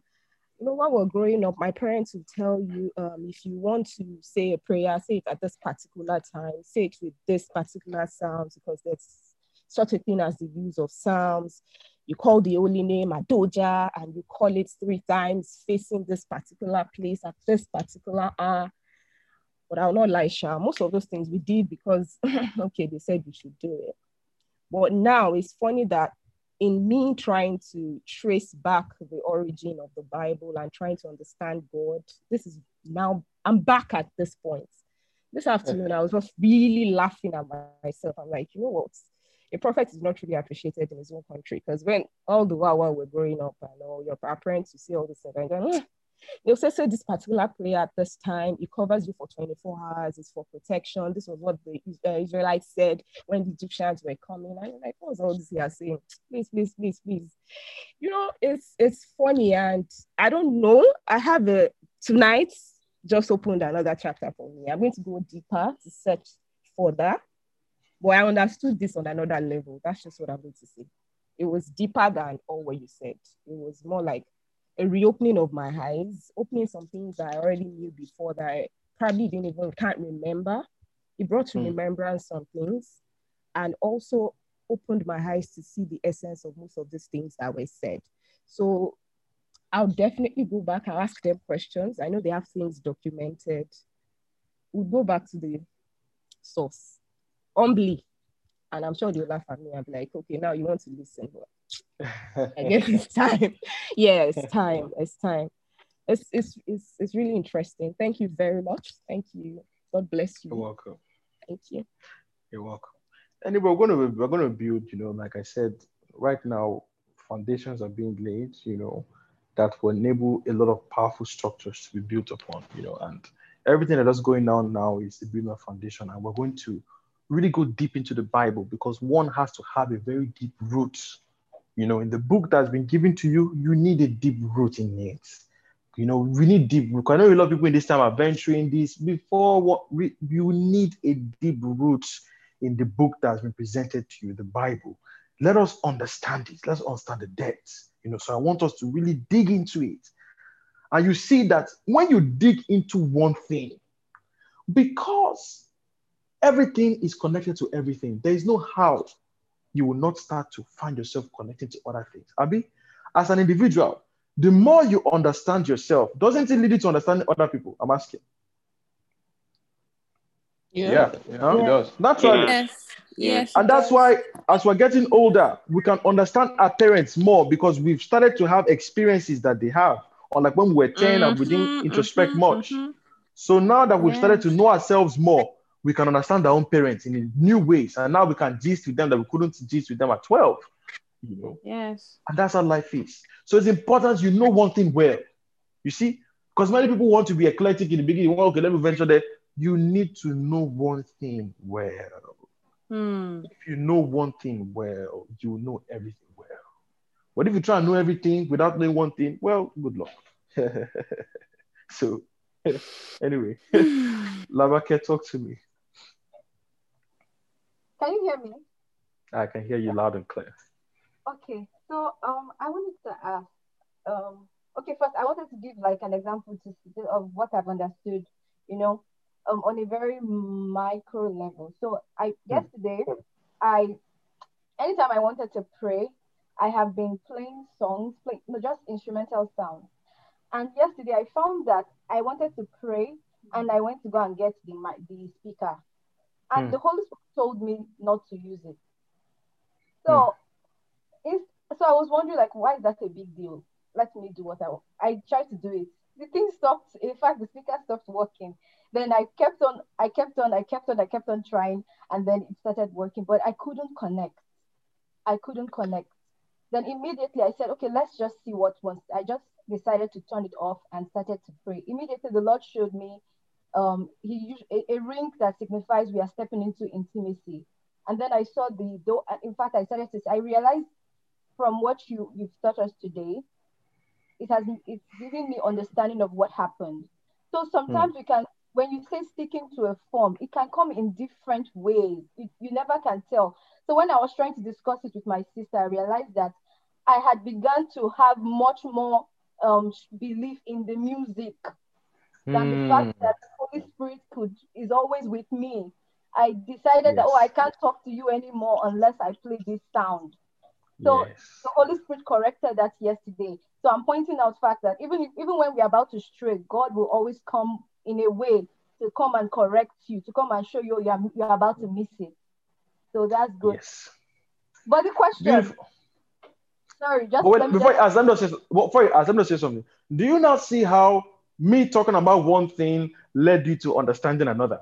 Do you see how truth is connected to all things, and that's how it will lead you to this and that and that and that. Anyway, that the question.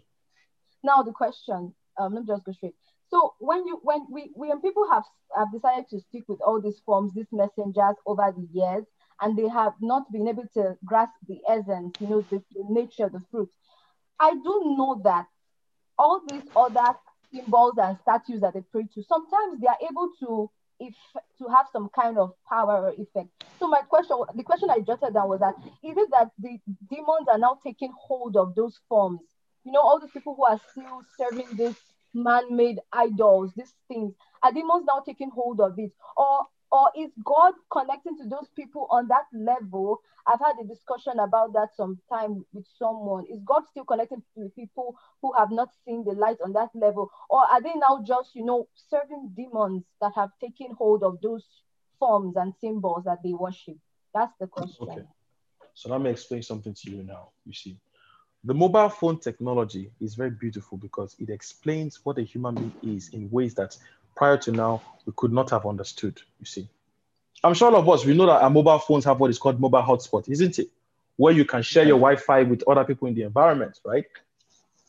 And Yes. um, I'm sure we know that physically speaking, even if a person doesn't open their mouth, some someone can enter into the room with such a nasty energy that their presence just begins to drink life from you without them even saying anything. True or false? You know? So it shows that even though that we as human beings have effect beyond the physical, of course, that's why we can pray for something and it causes a shift in the spirit and something happens. So we have effect beyond the physical, right? Now, if I this bottle of water now, if I put this object here hmm, in front of me, and to a significant degree, I am able to channel some certain emotional and mental energy towards this thing, right?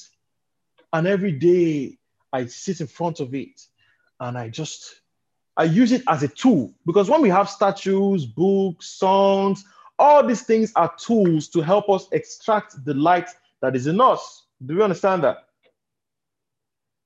The statue is only to help to evoke something out of you. That's why in the olden times, they always built temples in a very magnificent and elaborate way. So that the moment you enter into it, you are floored by the artistic mastery. And you're just going to just say, My God, oh my God.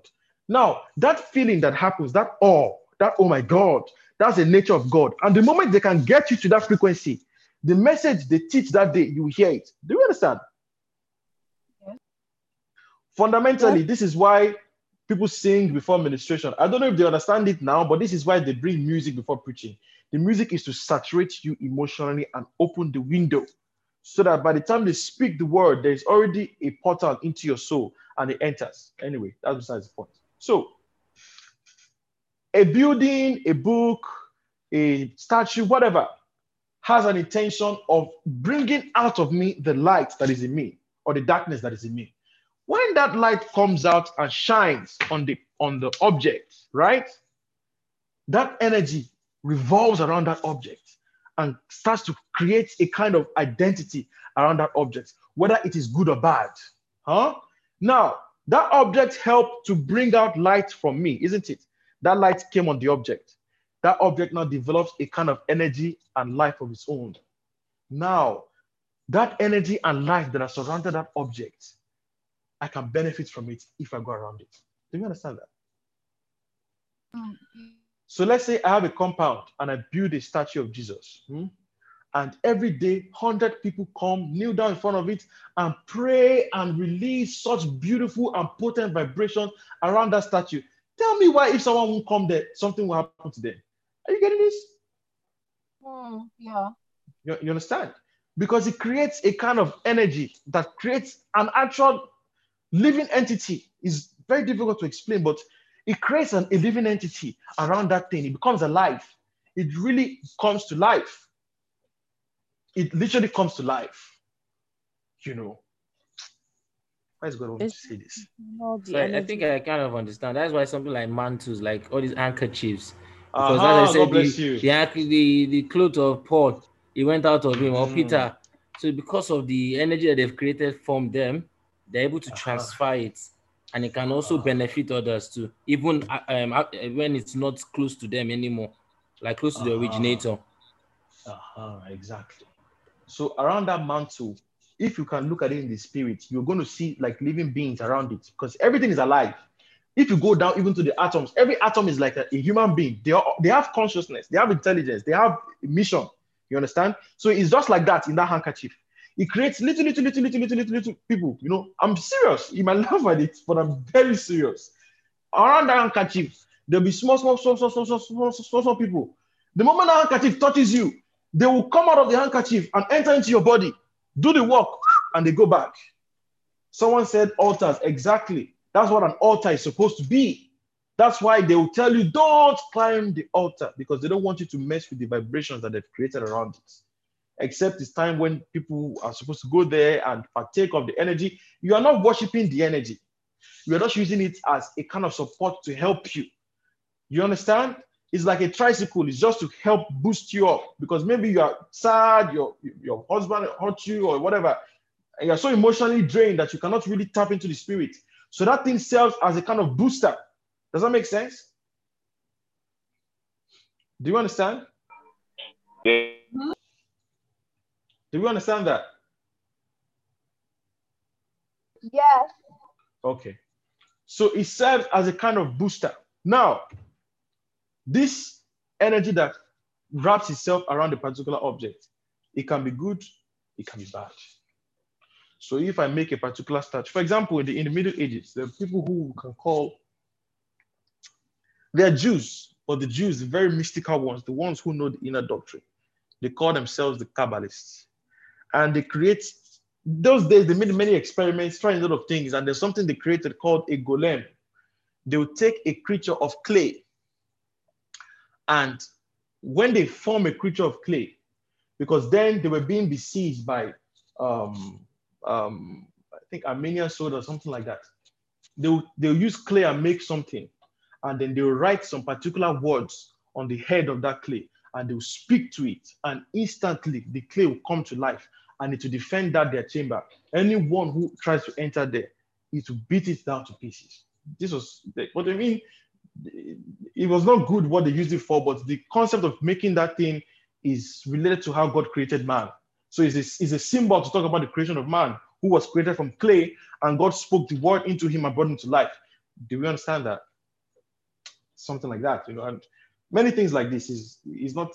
But I don't want to go into that today. Uh, I don't want to go into that today. But anyway,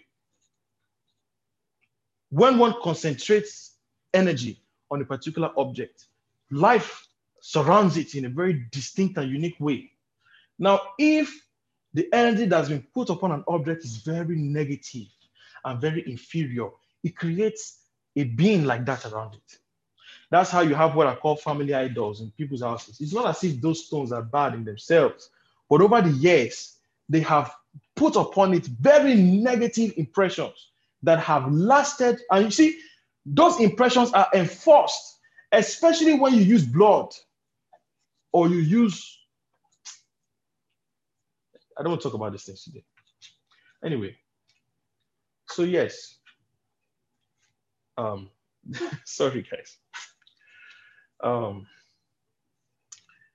yes.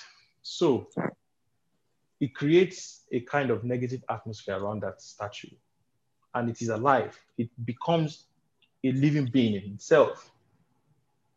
A living being that is dependent on something else. That's why all those statues, you have to always go and appease them. You understand? It's not as if you're appeasing, is you are providing its energy for it to eh, listen, energy is defined as the vitality or strength required to do work. There is nothing that can be alive without you charging its battery. Do you understand? Nothing. Everything in life, the battery must charge. So that's why you have to keep going there. You cut chicken, you use the alcohol. Alcohol has a spiritual dimension to it. Alcohol is not just normal. It's, that's why you, people use it to enter into the spirit. The reasons like or, or psychedelics or plants. We'll talk about those things later, but it's there's a deeper aspect to all these things, you know, that people have abused. So that's why all those statues they come and they do libation, they pour the gin on it, and there's a reason for that. It's not just crap. There's a reason, you know, because they have created some kind of energy around it. Now, that energy, you have to keep on updating it. It's like a phone, you have to keep on charging it. So, because that energy has been created with a diabolic force, it has become evil. Now, any new person that is born into that family, it will come to them in the night and say, Listen, you firstborn, your father has sold you to me. Huh? Now you must serve me, and you must be the one who will bring blood and all these things because you created it. You created it. You are the one that created it. You created that devil. The same way you can create this devil, you can also create angels, but that's a different topic. Uh, Labake, this question you asked me, you shouldn't have asked me this question this night. This takes us so far off, you know. But I hope you understand what I'm explaining, you know. Yeah. Eh? Huh? Do you understand, Labake? Aha. Yes. So that's how people end up what we call worship something. Though we will define what worship is because the concept of worship is anyway. So that's how people will now be following this thing, and every day they will come and sacrifice this and sacrifice that because they are the ones that, that created that life force there. The same for the opposite. You create a statue of Jesus, and everyone is going there every day to what? To pray. You have to recharge that statue by what? Being around there, releasing out positive vibrations, you know, your love, your commitment, your, you know, just release it around it. Anyone that comes within proximity of that particular statue will benefit from that energy. And that's how some people make the mistake of now bowing down to those kind of statues. Do you understand? And we saw it a lot in the Catholic Church. It's true. Some of those statues were very potentized. Huh? That just being around it, healing can happen to you. So long as your emotional state is in frequency with the state of that statue. Make sense? El Shaka, so now which energy surrounded that bottle of water that we use to demonstrate this? Well, see, I will just drink it now. So, yeah, I I- I will just drink wanting the to ask water. questions.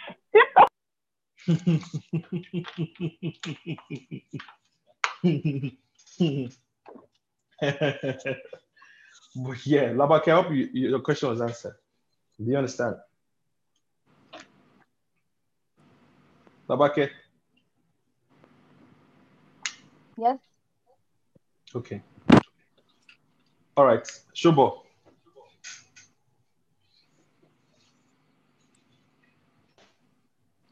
Bro.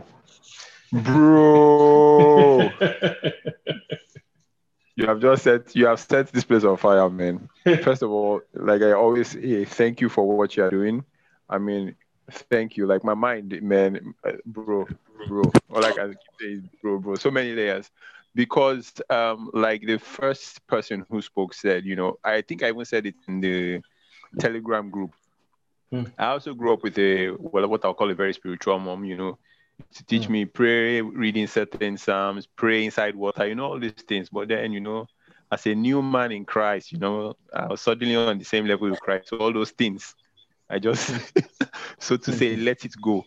But the interesting thing is now, consistently for like a period of one year, you know, those things have been coming back, coming back in bits and pieces. And this is like a confession, you know, more or less. And the honest truth is, I haven't been faithful with him because I have been.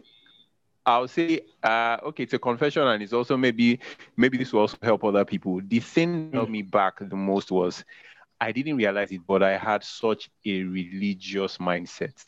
I couldn't step outside of a certain box. If you didn't fit into that box, you know, it, it looked like you were veering, you know, too far off left or going, you know, too right. I, I understand the balance, but sometimes it felt like, ah, should we be doing this one now? Should, is it necessary? Does it have to be this way? But you know, now with everything you've said, you know, with I mean, I shared the dream I had with you, and hmm. suddenly now that makes more sense because there were certain explicit, you know, instructions that were also attached to that. Like I put in the chat we are having now, I said now I understand why, particularly fathers fathers of the faith. Can you hear me? Yeah, I'm here. Yeah, you know why fathers of the faith, why they hold on to KJV so tenaciously. Like hmm. in my mind, like there are so, so easier, simpler translations, but I began to understand that it was deeper than just the try, you know, getting the people to so to say mentally understand. Like it's almost like those words have been energized because I mean they've been using that KJV since like time immemorial. So it's like every single person who, you know, all the greats have in a sense deposited, you know, some level of energy, Of you know, course, into course, that. course. you know, that was one of the instructions I was given actually that use that particular. But in my mind, I was like, ah, we have NIV, we have, you know, simple. But so, like I said, this is a confession for me.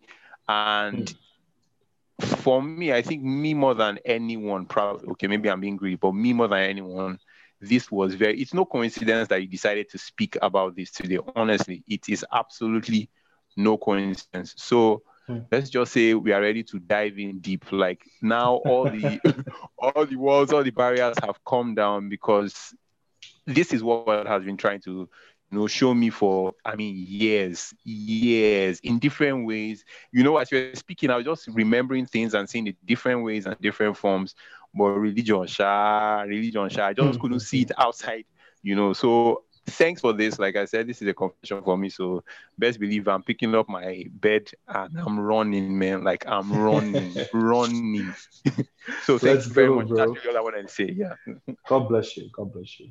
And yeah, what you just described is why artworks are usually sold at an incredible price because it doesn't just, it's not just the physical aspect of the art, but the energetic signature that the artist left on it. Because especially those men of the ancient world, when they draw something, they draw it on many dimensions. It's not just physical. Like, for example, the book of Moses, those five books, listen, these stories are the most basic aspect of it. It's so much deeper. I tell you, if you take a verse, just one verse in the book of Exodus or Genesis or whatever, and you sit in prayer, meditation, whatever you want to call it, and you enter within, holding that scripture in your heart, in your mind, you will see it will begin to unfold, and some movies will just start to play and start to play and start to play. And it's not that movie that is playing is inviting you into the dimension in which the person wrote it was. Do you understand that? You know, it connects you to the dimension from which that person wrote that book. So every artwork has, for example, that's why you, you hear a, a song like uh, uh, maybe Marvin Gaye's "Sexual Healing," right? When you listen to it, listen to it, listen to it, and you meditate on it, he invites you to the dimension from which he wrote the song. True or false? I'm asking. True. And then superior laws to come upon you like in a way you never imagined. That's how it happens. So it's like that, you know. You know, it's like that, and that's why, for example, huh? Wishes. Sorry. Yes, yes, songs that I uh, yes, and especially those old songs, you know, like uh, all these Latin songs. Ave Maria. It's not just Ave Maria. It's the sound that is being stretched. That's why the Indians, for example, they they, they utter certain songs like sound like that um that everyone hears about. Science has realized that that sound um is the same vibration by which the sun the sun makes that exact same sound. It's been proven by NASA. So sounds, different sounds. There's different sounds for different things and whatever. But we're not in that today. You know, like I said, Yeshua is a sound. Huh? The native Indians, the sound. Of course, this is how they came up with all these different sounds. You know, that's why. So in the Catholic Church in those days, their choir when they sing, so, so they're not just singing songs. They're not just no no no no no. It's not just Gregorian chant. Uh-huh. It's not just song. It's not just song. Those sounds are mathematical formulas that invite you into a particular dimension. And that's why when you hear them, if you are really caught into the spirit, the energy will hit you and you cry. That's why you see sometimes some singers and other singers will be singing and you just start to cry, oh Jesus, I love you, oh my God. Of course, because in that moment, they themselves are in a particular dimension and they're inviting you into it. And once you enter into that dimension, the energy from that place hits you so much that your whole body is overwhelmed. You must cry or you scatter and roll on the ground. It must happen because you, you've you've invited into yourself an energy that you don't, you know, it's, it's a lot. It's like putting 500 watts inside of a 100 watt transformer. It just scatters everything up, up around, you know. So all those songs are not just songs. And all that's why one has to also be careful with what they are downloading because every sound is attached to something. Once upon a time, so two years ago, I was attacked in the dream. And something came in the dream I started using drum playing a particular frequency. I saw the moment I began to listen to it, huh? I just some energy just entered into me that created a great lust. And the next thing, I had a wet dream. I woke up, I was so bamboozled. I didn't understand it at that time, but of course now I get it. That was not just drum. That was we have talking drum. It's not when they say talking drum, don't look at these people like they're stupid. They're not lying. It's saying something. The drum, that drum is issuing commands because sound, as I'm speaking, the reason why you can hear my voice is because as my vocal cords are vibrating, it is commanding the molecules in the atmosphere to move in a certain way. They're hitting each other. That's what's producing the sound. So speech always controls the movement of things. When your speech is very aligned, it begins to move things in a certain way. So when you see a real person who knows how to beat talking drum, don't you see in, the Bible when God gave the Israelite drum to beat that when they beat it, people ran mad? Did you see that scripture? You didn't see it? You know? When they started beating drums in the Bible, and then the enemy started to run mad and started to kill themselves. Don't you remember? Yeah, I remember. Aha, it's the same kind of principle. That's also why the walls of Jericho fell down because they blew those trumpets in the same harmonic frequency by which that wall was vibrating. Just like an opera singer, when she screams, "Woo!" because her, her, her, the pitch of her voice becomes in alignment with the glass, it must shatter to pieces. That's what happened with that wall. That's the science that God gave the Israelites then. It's science. It's all look, everything, it's everything is scientific. It's just that science has degrees and degrees. So when they brought down walls of Jericho, it was science. There's a science to everything. Eh, There's nothing that there's no science to. Even if it's spiritual, there's still science. Everything has order. You understand? It's when we don't understand we say, oh, this is beyond us. But what you're calling is beyond you is the normal thing for somebody. Abi, this mobile phone that we're using, if you take it to some particular villages, they will say, my God, this is magic. But it's normal to you, you know? So, sound, sound, sound is very deep. Drums, piano, melodies, these, that.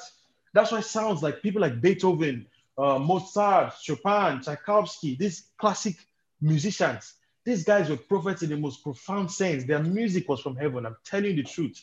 Those melodies were built on divine mathematical calculations. It's not just sound. It's not. That's why when one listens to it, if one can really listen, it does something to you. It's in Japan, for example, they play it for their cows, and it completely alters the structure of the beef. That's why the meat from Japan, the Kobe, the Wagyu A9, is one of the most um, prized beef in the world. Of course. There's even a scientific video that I showed you guys of the secret of water when they were playing classical music on water. And they saw that because of that music that was played, it made the crystalline structure of that water, the molecular structure, mirror the Star of David. How? How? This is science. This is not, this is science, you know? So there are a lot of things that everything is scientific, friends. It's not just there's a science to everything, but gradually God will help us to. I don't want us to get too confused about what time to this. No, no, no, please, no one should just not don't get all caught up in that now. In case anyone is thinking, okay, what time for this one? No, all that is later on. Let's first of all know where we are. You know, in case anyone is wondering, so what time on this? Don't don't don't invite that kind of confusion to yourself. Don't don't allow your pride deceive you and tell yourself, oh, I should be doing this. Don't don't do that. You fall into a trap of your pride, and the only product is confusion. So let's start from where we are, you know, and then we'll see how we go forward. So, Alayo. Hi. Hello. Um, I'm Lavake's sister, so I'm using the same system as her. All right. Oh, are you Alayo? Yes, I am, but um, Okay, I'm okay. Lavake's sister, so Okay, okay. another person speaking. Yes. Okay, so Okay. yeah, I had a question concerning uh, when you said that there there are fruits in us that are not good, that doesn't like portray what God what God doesn't portray the fruit of the spirit. And recently, I have been dealing with that concerning um, the attitude in me that I am not pleased with because I know the Father is in me and these are not his traits. So I have prayed for forgiveness concerning this. But my question is what next do we do? Like, what's the next move? I'm reading my Bible, but like, this is something that has been a part of me that I really want to change and I want to let go. And I've acknowledged that, okay, I have these traits in me, but what do I, what do I do next? Because I still see myself having thoughts that I don't want to have or acting the ways I don't want to act. Before a problem can be solved, a problem has to be known. If one can really understand what Jesus Christ said when he said, first of all, discover the log in your eye. This is what psychologists are teaching, the psychologists are teaching in this modern day, where they call it introspection. Jesus Christ talked about it then. Moses talked about it then. Everyone has been talking about it because it's not a new concept. Begin to watch yourself because you think you have known the depth of what it is that you are. You don't yet know it. Keep watching yourself. And the more you discover, the more you put it at the feet of God. And He will begin to tell you how to act differently. Because you still, there's a lot about yourself. You don't, Jesus Christ said, It's not what enters into the mouth of a man that corrupts him, but that which comes out. There is a lot of things inside of us that we don't know that are there. And it's important that it comes out if there is ever going to be healing. So we have to see our dirtiness. It is very important. It is so important that we see how dirty we are. Because it's only a person that has seen their dirty body that can call, say, Lord, I need a shower. So this is something that is supposed to be part of life in general. Every day we're going, you know, discovering this and how God will clean us and how we can all start to do things to be more effective to ourselves as people and to be better people in our environment, you know. That's what I would say. I hope that gives you some help. Yes, yes, it does. Thank you. Hmm? You're yes, welcome. Teka.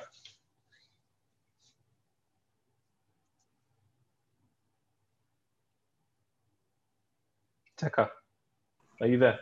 Hi everyone. Yeah, I'm here. Hi everyone. Sorry. How Shaka said that the Holy Spirit um he said that Jesus share likes organization. So I went to wash plates, but I'm here. It's good. It's very good. Very good. So um I I I I wanted to say first thank you for tonight's session. Mic dropping session that you just did and dropped mic and did gang gang on all of us. I wanted to you that maybe it's because Esther was here, so you were doing your part it, you know. uh-uh, but well done, sir. So, Thank anyways, thank you so much for tonight. This was really amazing. Um, there was something you talked about, um, the fruit, about us watching the fruit, and I just wanted to add something to it because it reminded me of uh, something that happened earlier this year, where there was this trend on Twitter, Hmm. um, dragging Jesus. I don't know if anyone saw like that happening and all. But it was a trend on Twitter and, and the the hashtag was dragging Jesus and all. And then a lot of people were saying all this mean and crazy things about Jesus. And then it was crazy. Like they said things that it was something else. They talked about Jesus um, supporting rape or being a rapist and all those things. And it was crazy. So, but one thing I noticed was how um, Christians were coming out and saying mean things back to these people, and like, uh, God will judge you, fire will burn you in that your house. You're talking to Jesus anyhow. Like, it was as if they were trying to fight for Jesus, basically. And the Holy Spirit told me in that time that this would have been a like perfect like opportunity for Christians to um preach to the atheists that were coming out and the people that were saying all the hurtful things that they've had to go through because of religion. That it would have been a very good time for Christians to show love and all of that. But that opportunity rather revealed the things in people that said that they were Christians and all of Mm. that.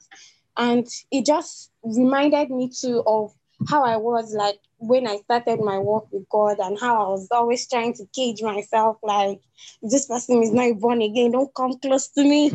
I don't want you to come and lead me to sin. I'm not gonna go to hell because of you in Jesus' name. Step away, you demon. something.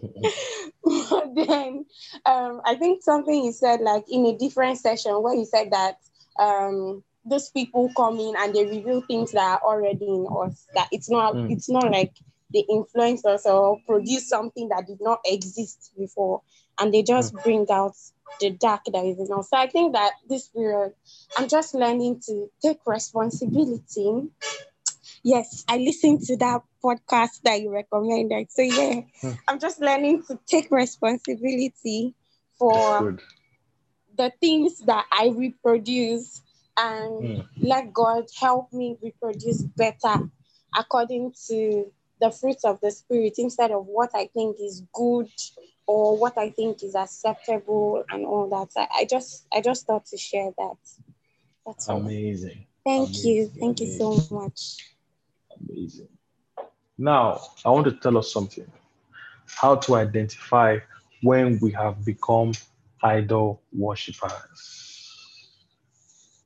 When you see yourself getting angry, when someone insults something else, you know, and you get so angry that you can start to manifest a nature that is contrary to what you're supposed to believe in, that is when you have created an idol.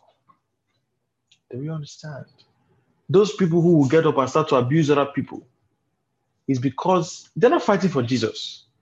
Jesus has become a symbol for their ego, for their their their their what's the word? Their prestige. So when you insult it, it's as if you are insult- it's like Manchester United. When Manchester United loses, that's why you see that the riots can happen. They can fight Chelsea people on the street, do all kinds of things. Why? Because they have attached their ego to that Manchester United. They have made it an idol. So when you insult it, it's as if you're insulting them. And they're fighting for their own pride, not for Manchester United. You understand? So those people who pick up the phone and do Ninja Warrior, they're not fighting for Jesus. They are not. They're fighting for themselves because they have used Jesus Christ as a, as, as a symbol to tell themselves I'm better than everybody. They need to feel better than everybody. So when you attack that their idol that they've used to elevate themselves above others, they have to fight you because you want to pull them down. Who can pull Jesus down? Who- can you pull Jesus down? Well, how? How are you going to do it? Impossible. So what are we talking about? But what can be pulled down is your pride. And when they come to pull it down with that bulldozer, of course you have to fight for your house.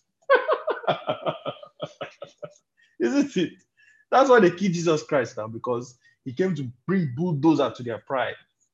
They were not prepared for it. I tell you, in this day and time, God is going to do it. Let me tell you, that dragging Jesus is God that initiated that thing on the internet so that everyone can see the truth. People do know God. God, this in this era we're in, God will shock the world. What is the things that He has planned?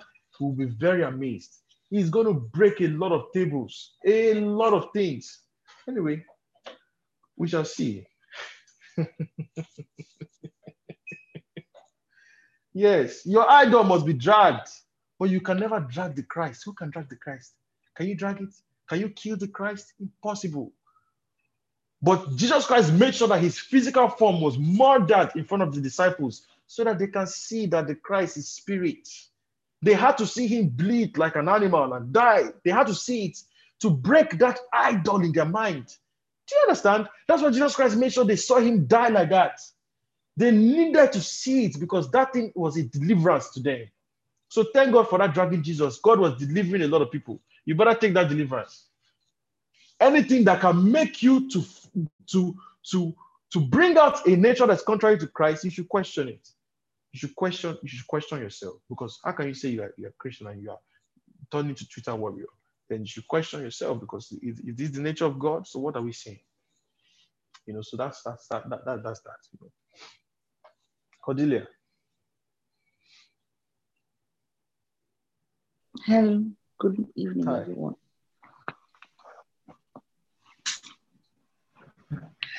Um, so uh, thanks so much for this session. Um, I wanted to say a few things. So Hmm. I'll just use my what happened to me two weeks ago because this actually resonates what you're speaking. So I also like I'm a safety officer in church. I check um temperature of people and also sing in the choir. So I do both together. So you know this thing when you're the one, then your friends comes in and they be like, you tell them check your temperature, scan your credit, say, ah, I'm coming, I'm coming. You know they will not do it, but they, but like with me, I usually used to tell them that see, there's a difference between a personal relationship I have with you and the different between a work relationship. So this is where I'm positioned in my service for God now. So you have to respect it. You understand? And so a paraventure, a close, this is a very close friend of mine. I call her a sister. And she didn't take her temperature. I wasn't there because I actually went to use the restroom. And she, when she came down, when she, and I, I noticed the guy told me, ah, she didn't take her that he forgot to tell her. So I told her, please, when you can you come and take your temperature? She said, okay, fine. I sat down, stood in my work. Next thing, she now sent the usher to tell me that I should come. I said, no, she should come and take her temperature. And that's how it ended. I didn't bother myself. I went upstairs. The next thing. But I'm kind of sitting on my head like it's a big deal. And I asked her, should be you paid the 11,000. That I to the I said, no, that do I, do I wanted to understand. She was shouting. And the next thing, this is someone that is a Christian. So this, and I just before that one, uh, before then I used to pray to God, please have to be patient because if I open my mouth and say something, I, I I'm always very scared. so I just said I walked. This is church, church. This uh, God knows how to open our weaknesses. As in, I just walked away and I went downstairs and I I was even trying to sing, but in my spirit I was not comfortable because I felt I there was a way maybe what I said would, would actually magnified the intention and the intensity of how she spoke back. I was so unsettled. And after church, I wanted to meet her, but then and after the year whispering. You know when you pass and people are talking about hmm. you. So now telling some set of girls, this, this, this, she said it. I did as if my ears, as in I didn't again. Hmm. Then I was about leaving. Somebody now called me that why are you calling with your friend? I said, I, I this thing, which is like this thing up to 45 minutes. And that's how they talk. I now drove back home. So I on my way, someone called me again. Ah, ah, the anger that boiled in me. I was so tempted to call her and start screaming and shouting. And now let me say this. this that's why I said sometimes eh, this is somebody that she's my friend, but like our two poles are opposite. But because I'm trying, like I, I'm looking for a way that she will not say that, okay, you, you're Jesus' child, and I'm me, me, I'm the Satan. Now, she is not good for me. I know that. But I am, I know that I'm not the one to work on her, like to return her back to Christ, but I can show her attributes of my lifestyle that can make her change her ways, right? And so when this thing happened, I said, if I call her now and start shouting, what is wrong with you? Why are you going about to talk? Don't you know, like, I felt like it was going to make things worse. And this is someone I want to come back to the church. And this is someone I, uh, she's seen that, okay, Cordelia, this is, this is your lifestyle. This is not my lifestyle. So if, if we continue to make people, make people feel like they're unworthy, I feel like we are even drawing them out of God's presence. That means you are, we are trying to say, okay, we are the holy ones, then they are the devil. You- you- you- I don't know how to put it. To be honest with you, she is not talking to me. and I've been praying to God and telling God that, Father, please, um, how do I, this is, I feel like this is an opportunity for me to draw closer. Because now I would, I will say, God, I want to resource for you. I want my life to reflect light so that people will see and glorify the work you're doing in me. But at the same time, I'm finding it difficult because you know that sometimes you you talk to someone and you you're trying to bring them from a point of love and they just explode on you. So now I feel like I'm being stingy. and I'm trying to save myself. Like I don't want to be dead to understand that okay, that I want to be I, I don't want to be dead. Like I'm scared that me, I don't want to uh, sin against God. But at the same time, my life is also wasting. I like I don't know how to explain. It's hard because you know, you you I feel so uncomfortable. I will not lie to you. Sometimes I'll see her post. Normally I will just say I'll hail her, but I will lock up and I beg. I'm I'm not worried. You cannot affect my life. But I now said, what, if I've lost the opportunity that I'm supposed to draw her closer to God because of just that singular act? So when you're now saying about these things that all these things that we do as Christians and we are fighting for God, fighting to show that um, we our lives are perfect, other people's lives are not perfect. It just resonated like now I think this is like a confirmation to now and call her, leave everything, play the fool, and say, okay, I'm sorry. I'm sorry the way I should have come to come and do the scan where you are. I should have written. And this is just like something that is just confirming in my spirit, just to like Mm. love on her. So it's it's uh, it's not easy. oh. I, I say that sometimes when we pray for them, Father, give me patience, Father, give me tolerance, give me this. God always creates opportunity, but at that time, it's very hard for you to know that ah, God is creating this opportunity for you to work on or to overcome that weaknesses you have been feeling all this while for. So it's actually, I think this section is actually intertwined with the last section, Elohim himself, uh, um, Elohim, the, the first part, because I think there was a part you said that um, we are asking God that, Father, I want patience. You're asking God, Father, help me overcome this challenge. And when God creates all those opportunities for you to grow, you never see it. You are so drowned in your own flesh that you feel like you're you're the Jesus at that time. You're correct at that time. So it's it's just it's it's not easy. but I really I'm really grateful. This just confirmed and I, I I pray and I'll give you feedback that I called her. Yes. Um, Sorry, because I cannot go and climb the altar and sing or pay my offering when I know that I am giving somebody headache or because I believe that she's carrying me in her mind and she'll be praying, her prayer will not be answered because of me. How does that make me feel? This is someone I call my friend. And this is someone I want to be closer to God. So it's it's not easy. It's not easy, but I thank God for this section because I think it has just resonated something in my spirit. That just confirmed me in my spirit for me to actually, okay, Cody, it is time for you to love on her. Forget whatever happened. Forget the fact that she told people. One thing with me, I hate drama. If there's drama, I will run away.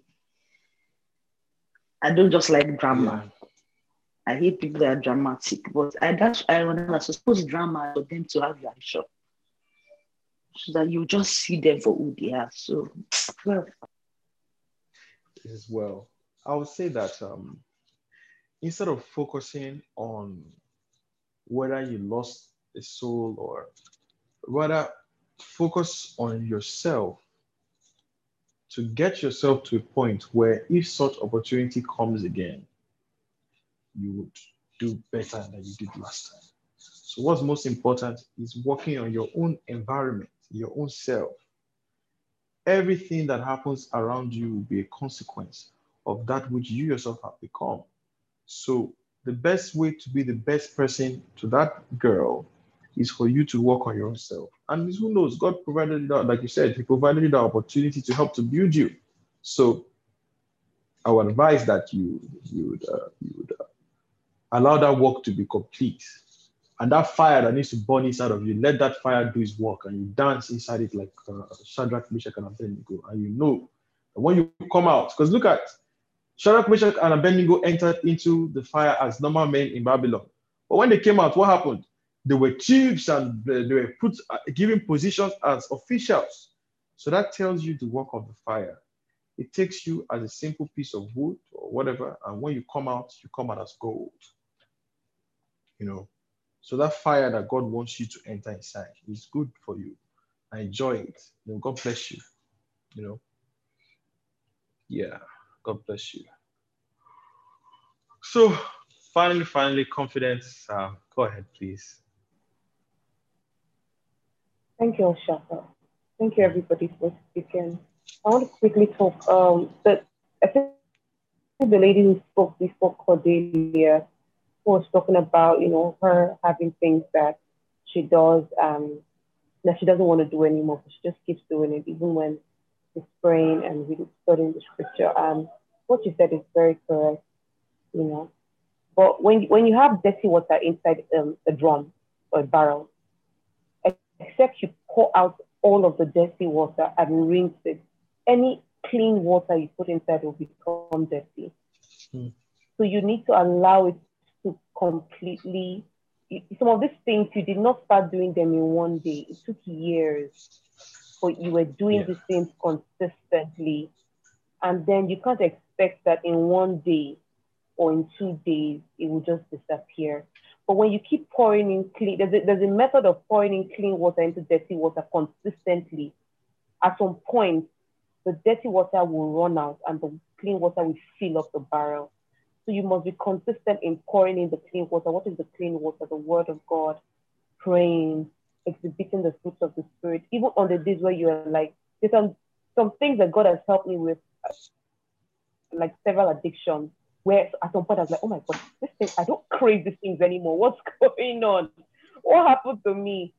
But then there's some things that I still see every day, even till today. And I'm like, hey, so confident, just gonna be your spirit.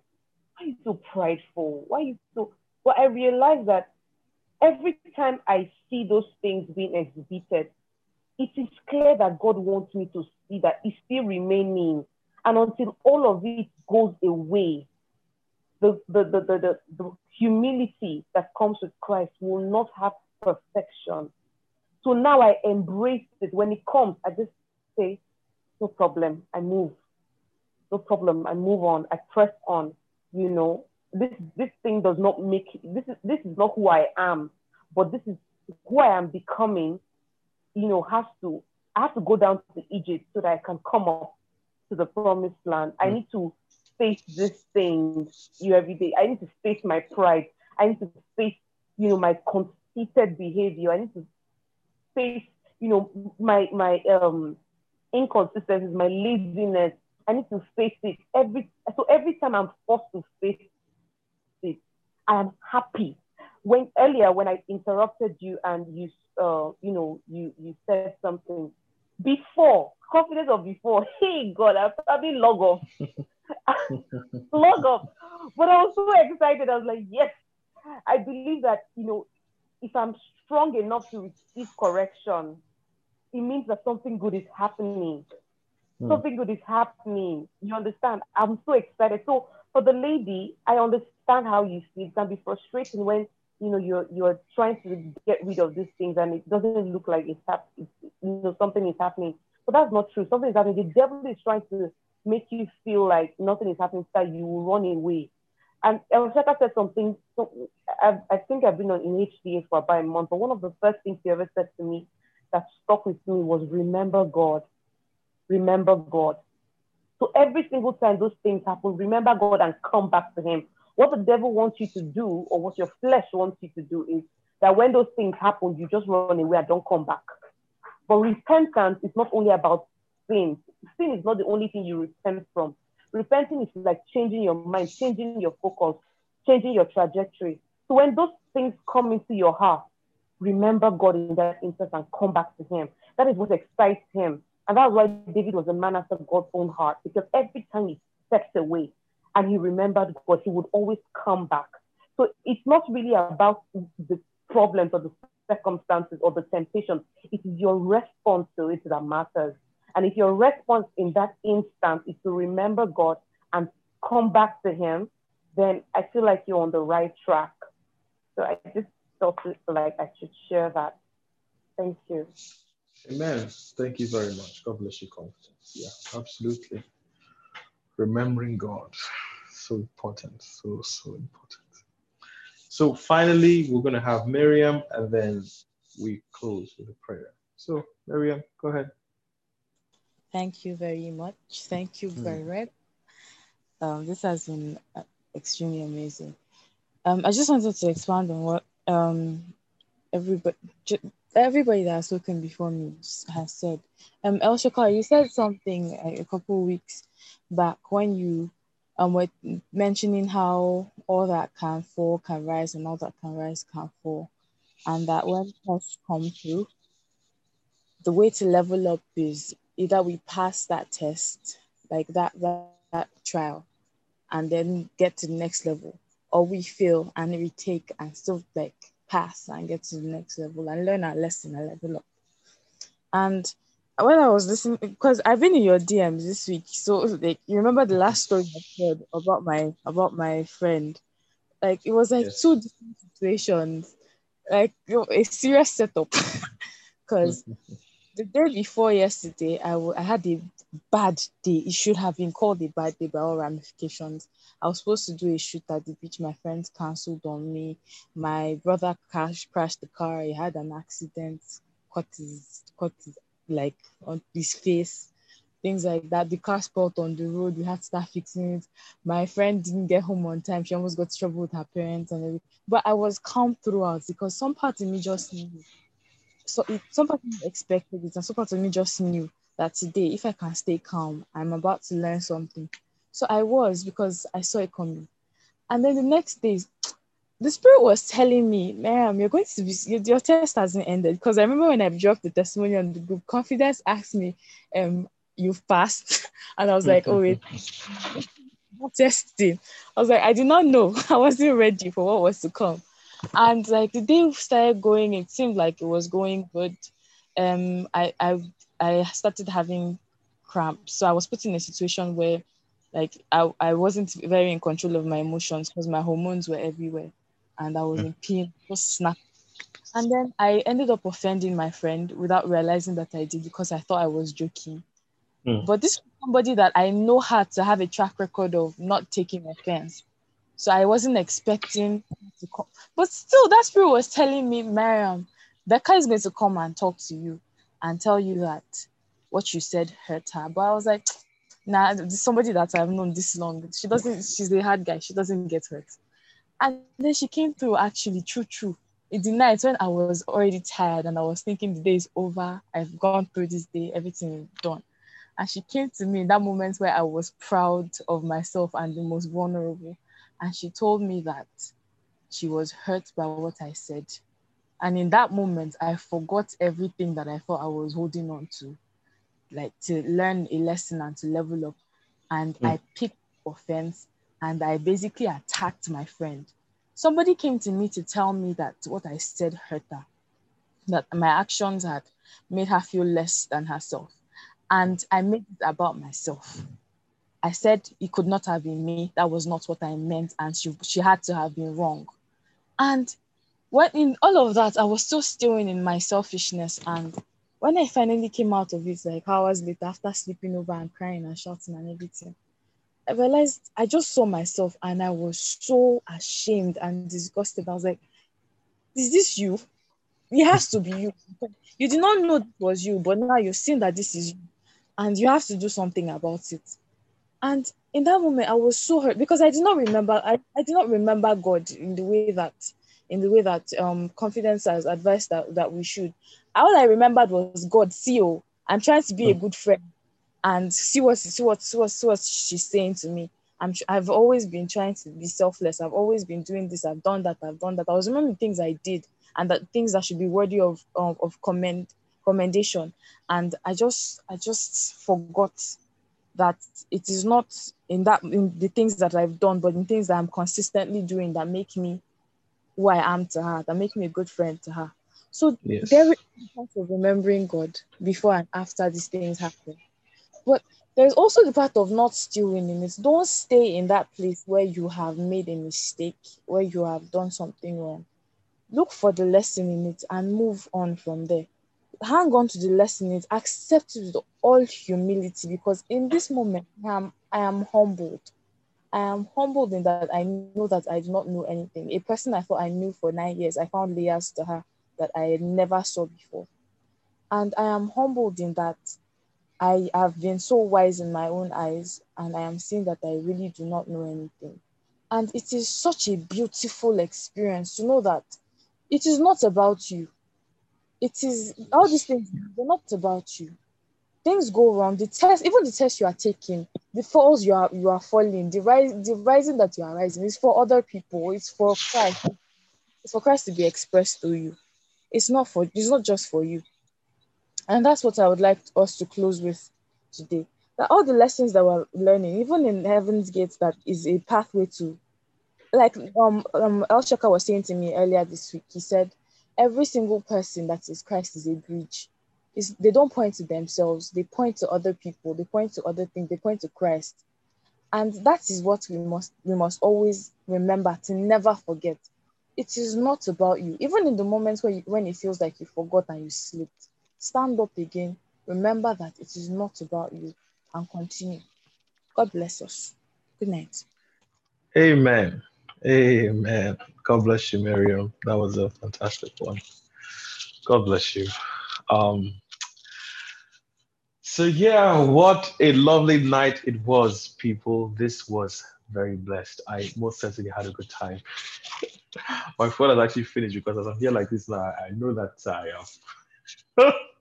my battery for tonight has uh, has been exhausted, but we thank God he's been blessed. So, friends, um, let us close with a prayer.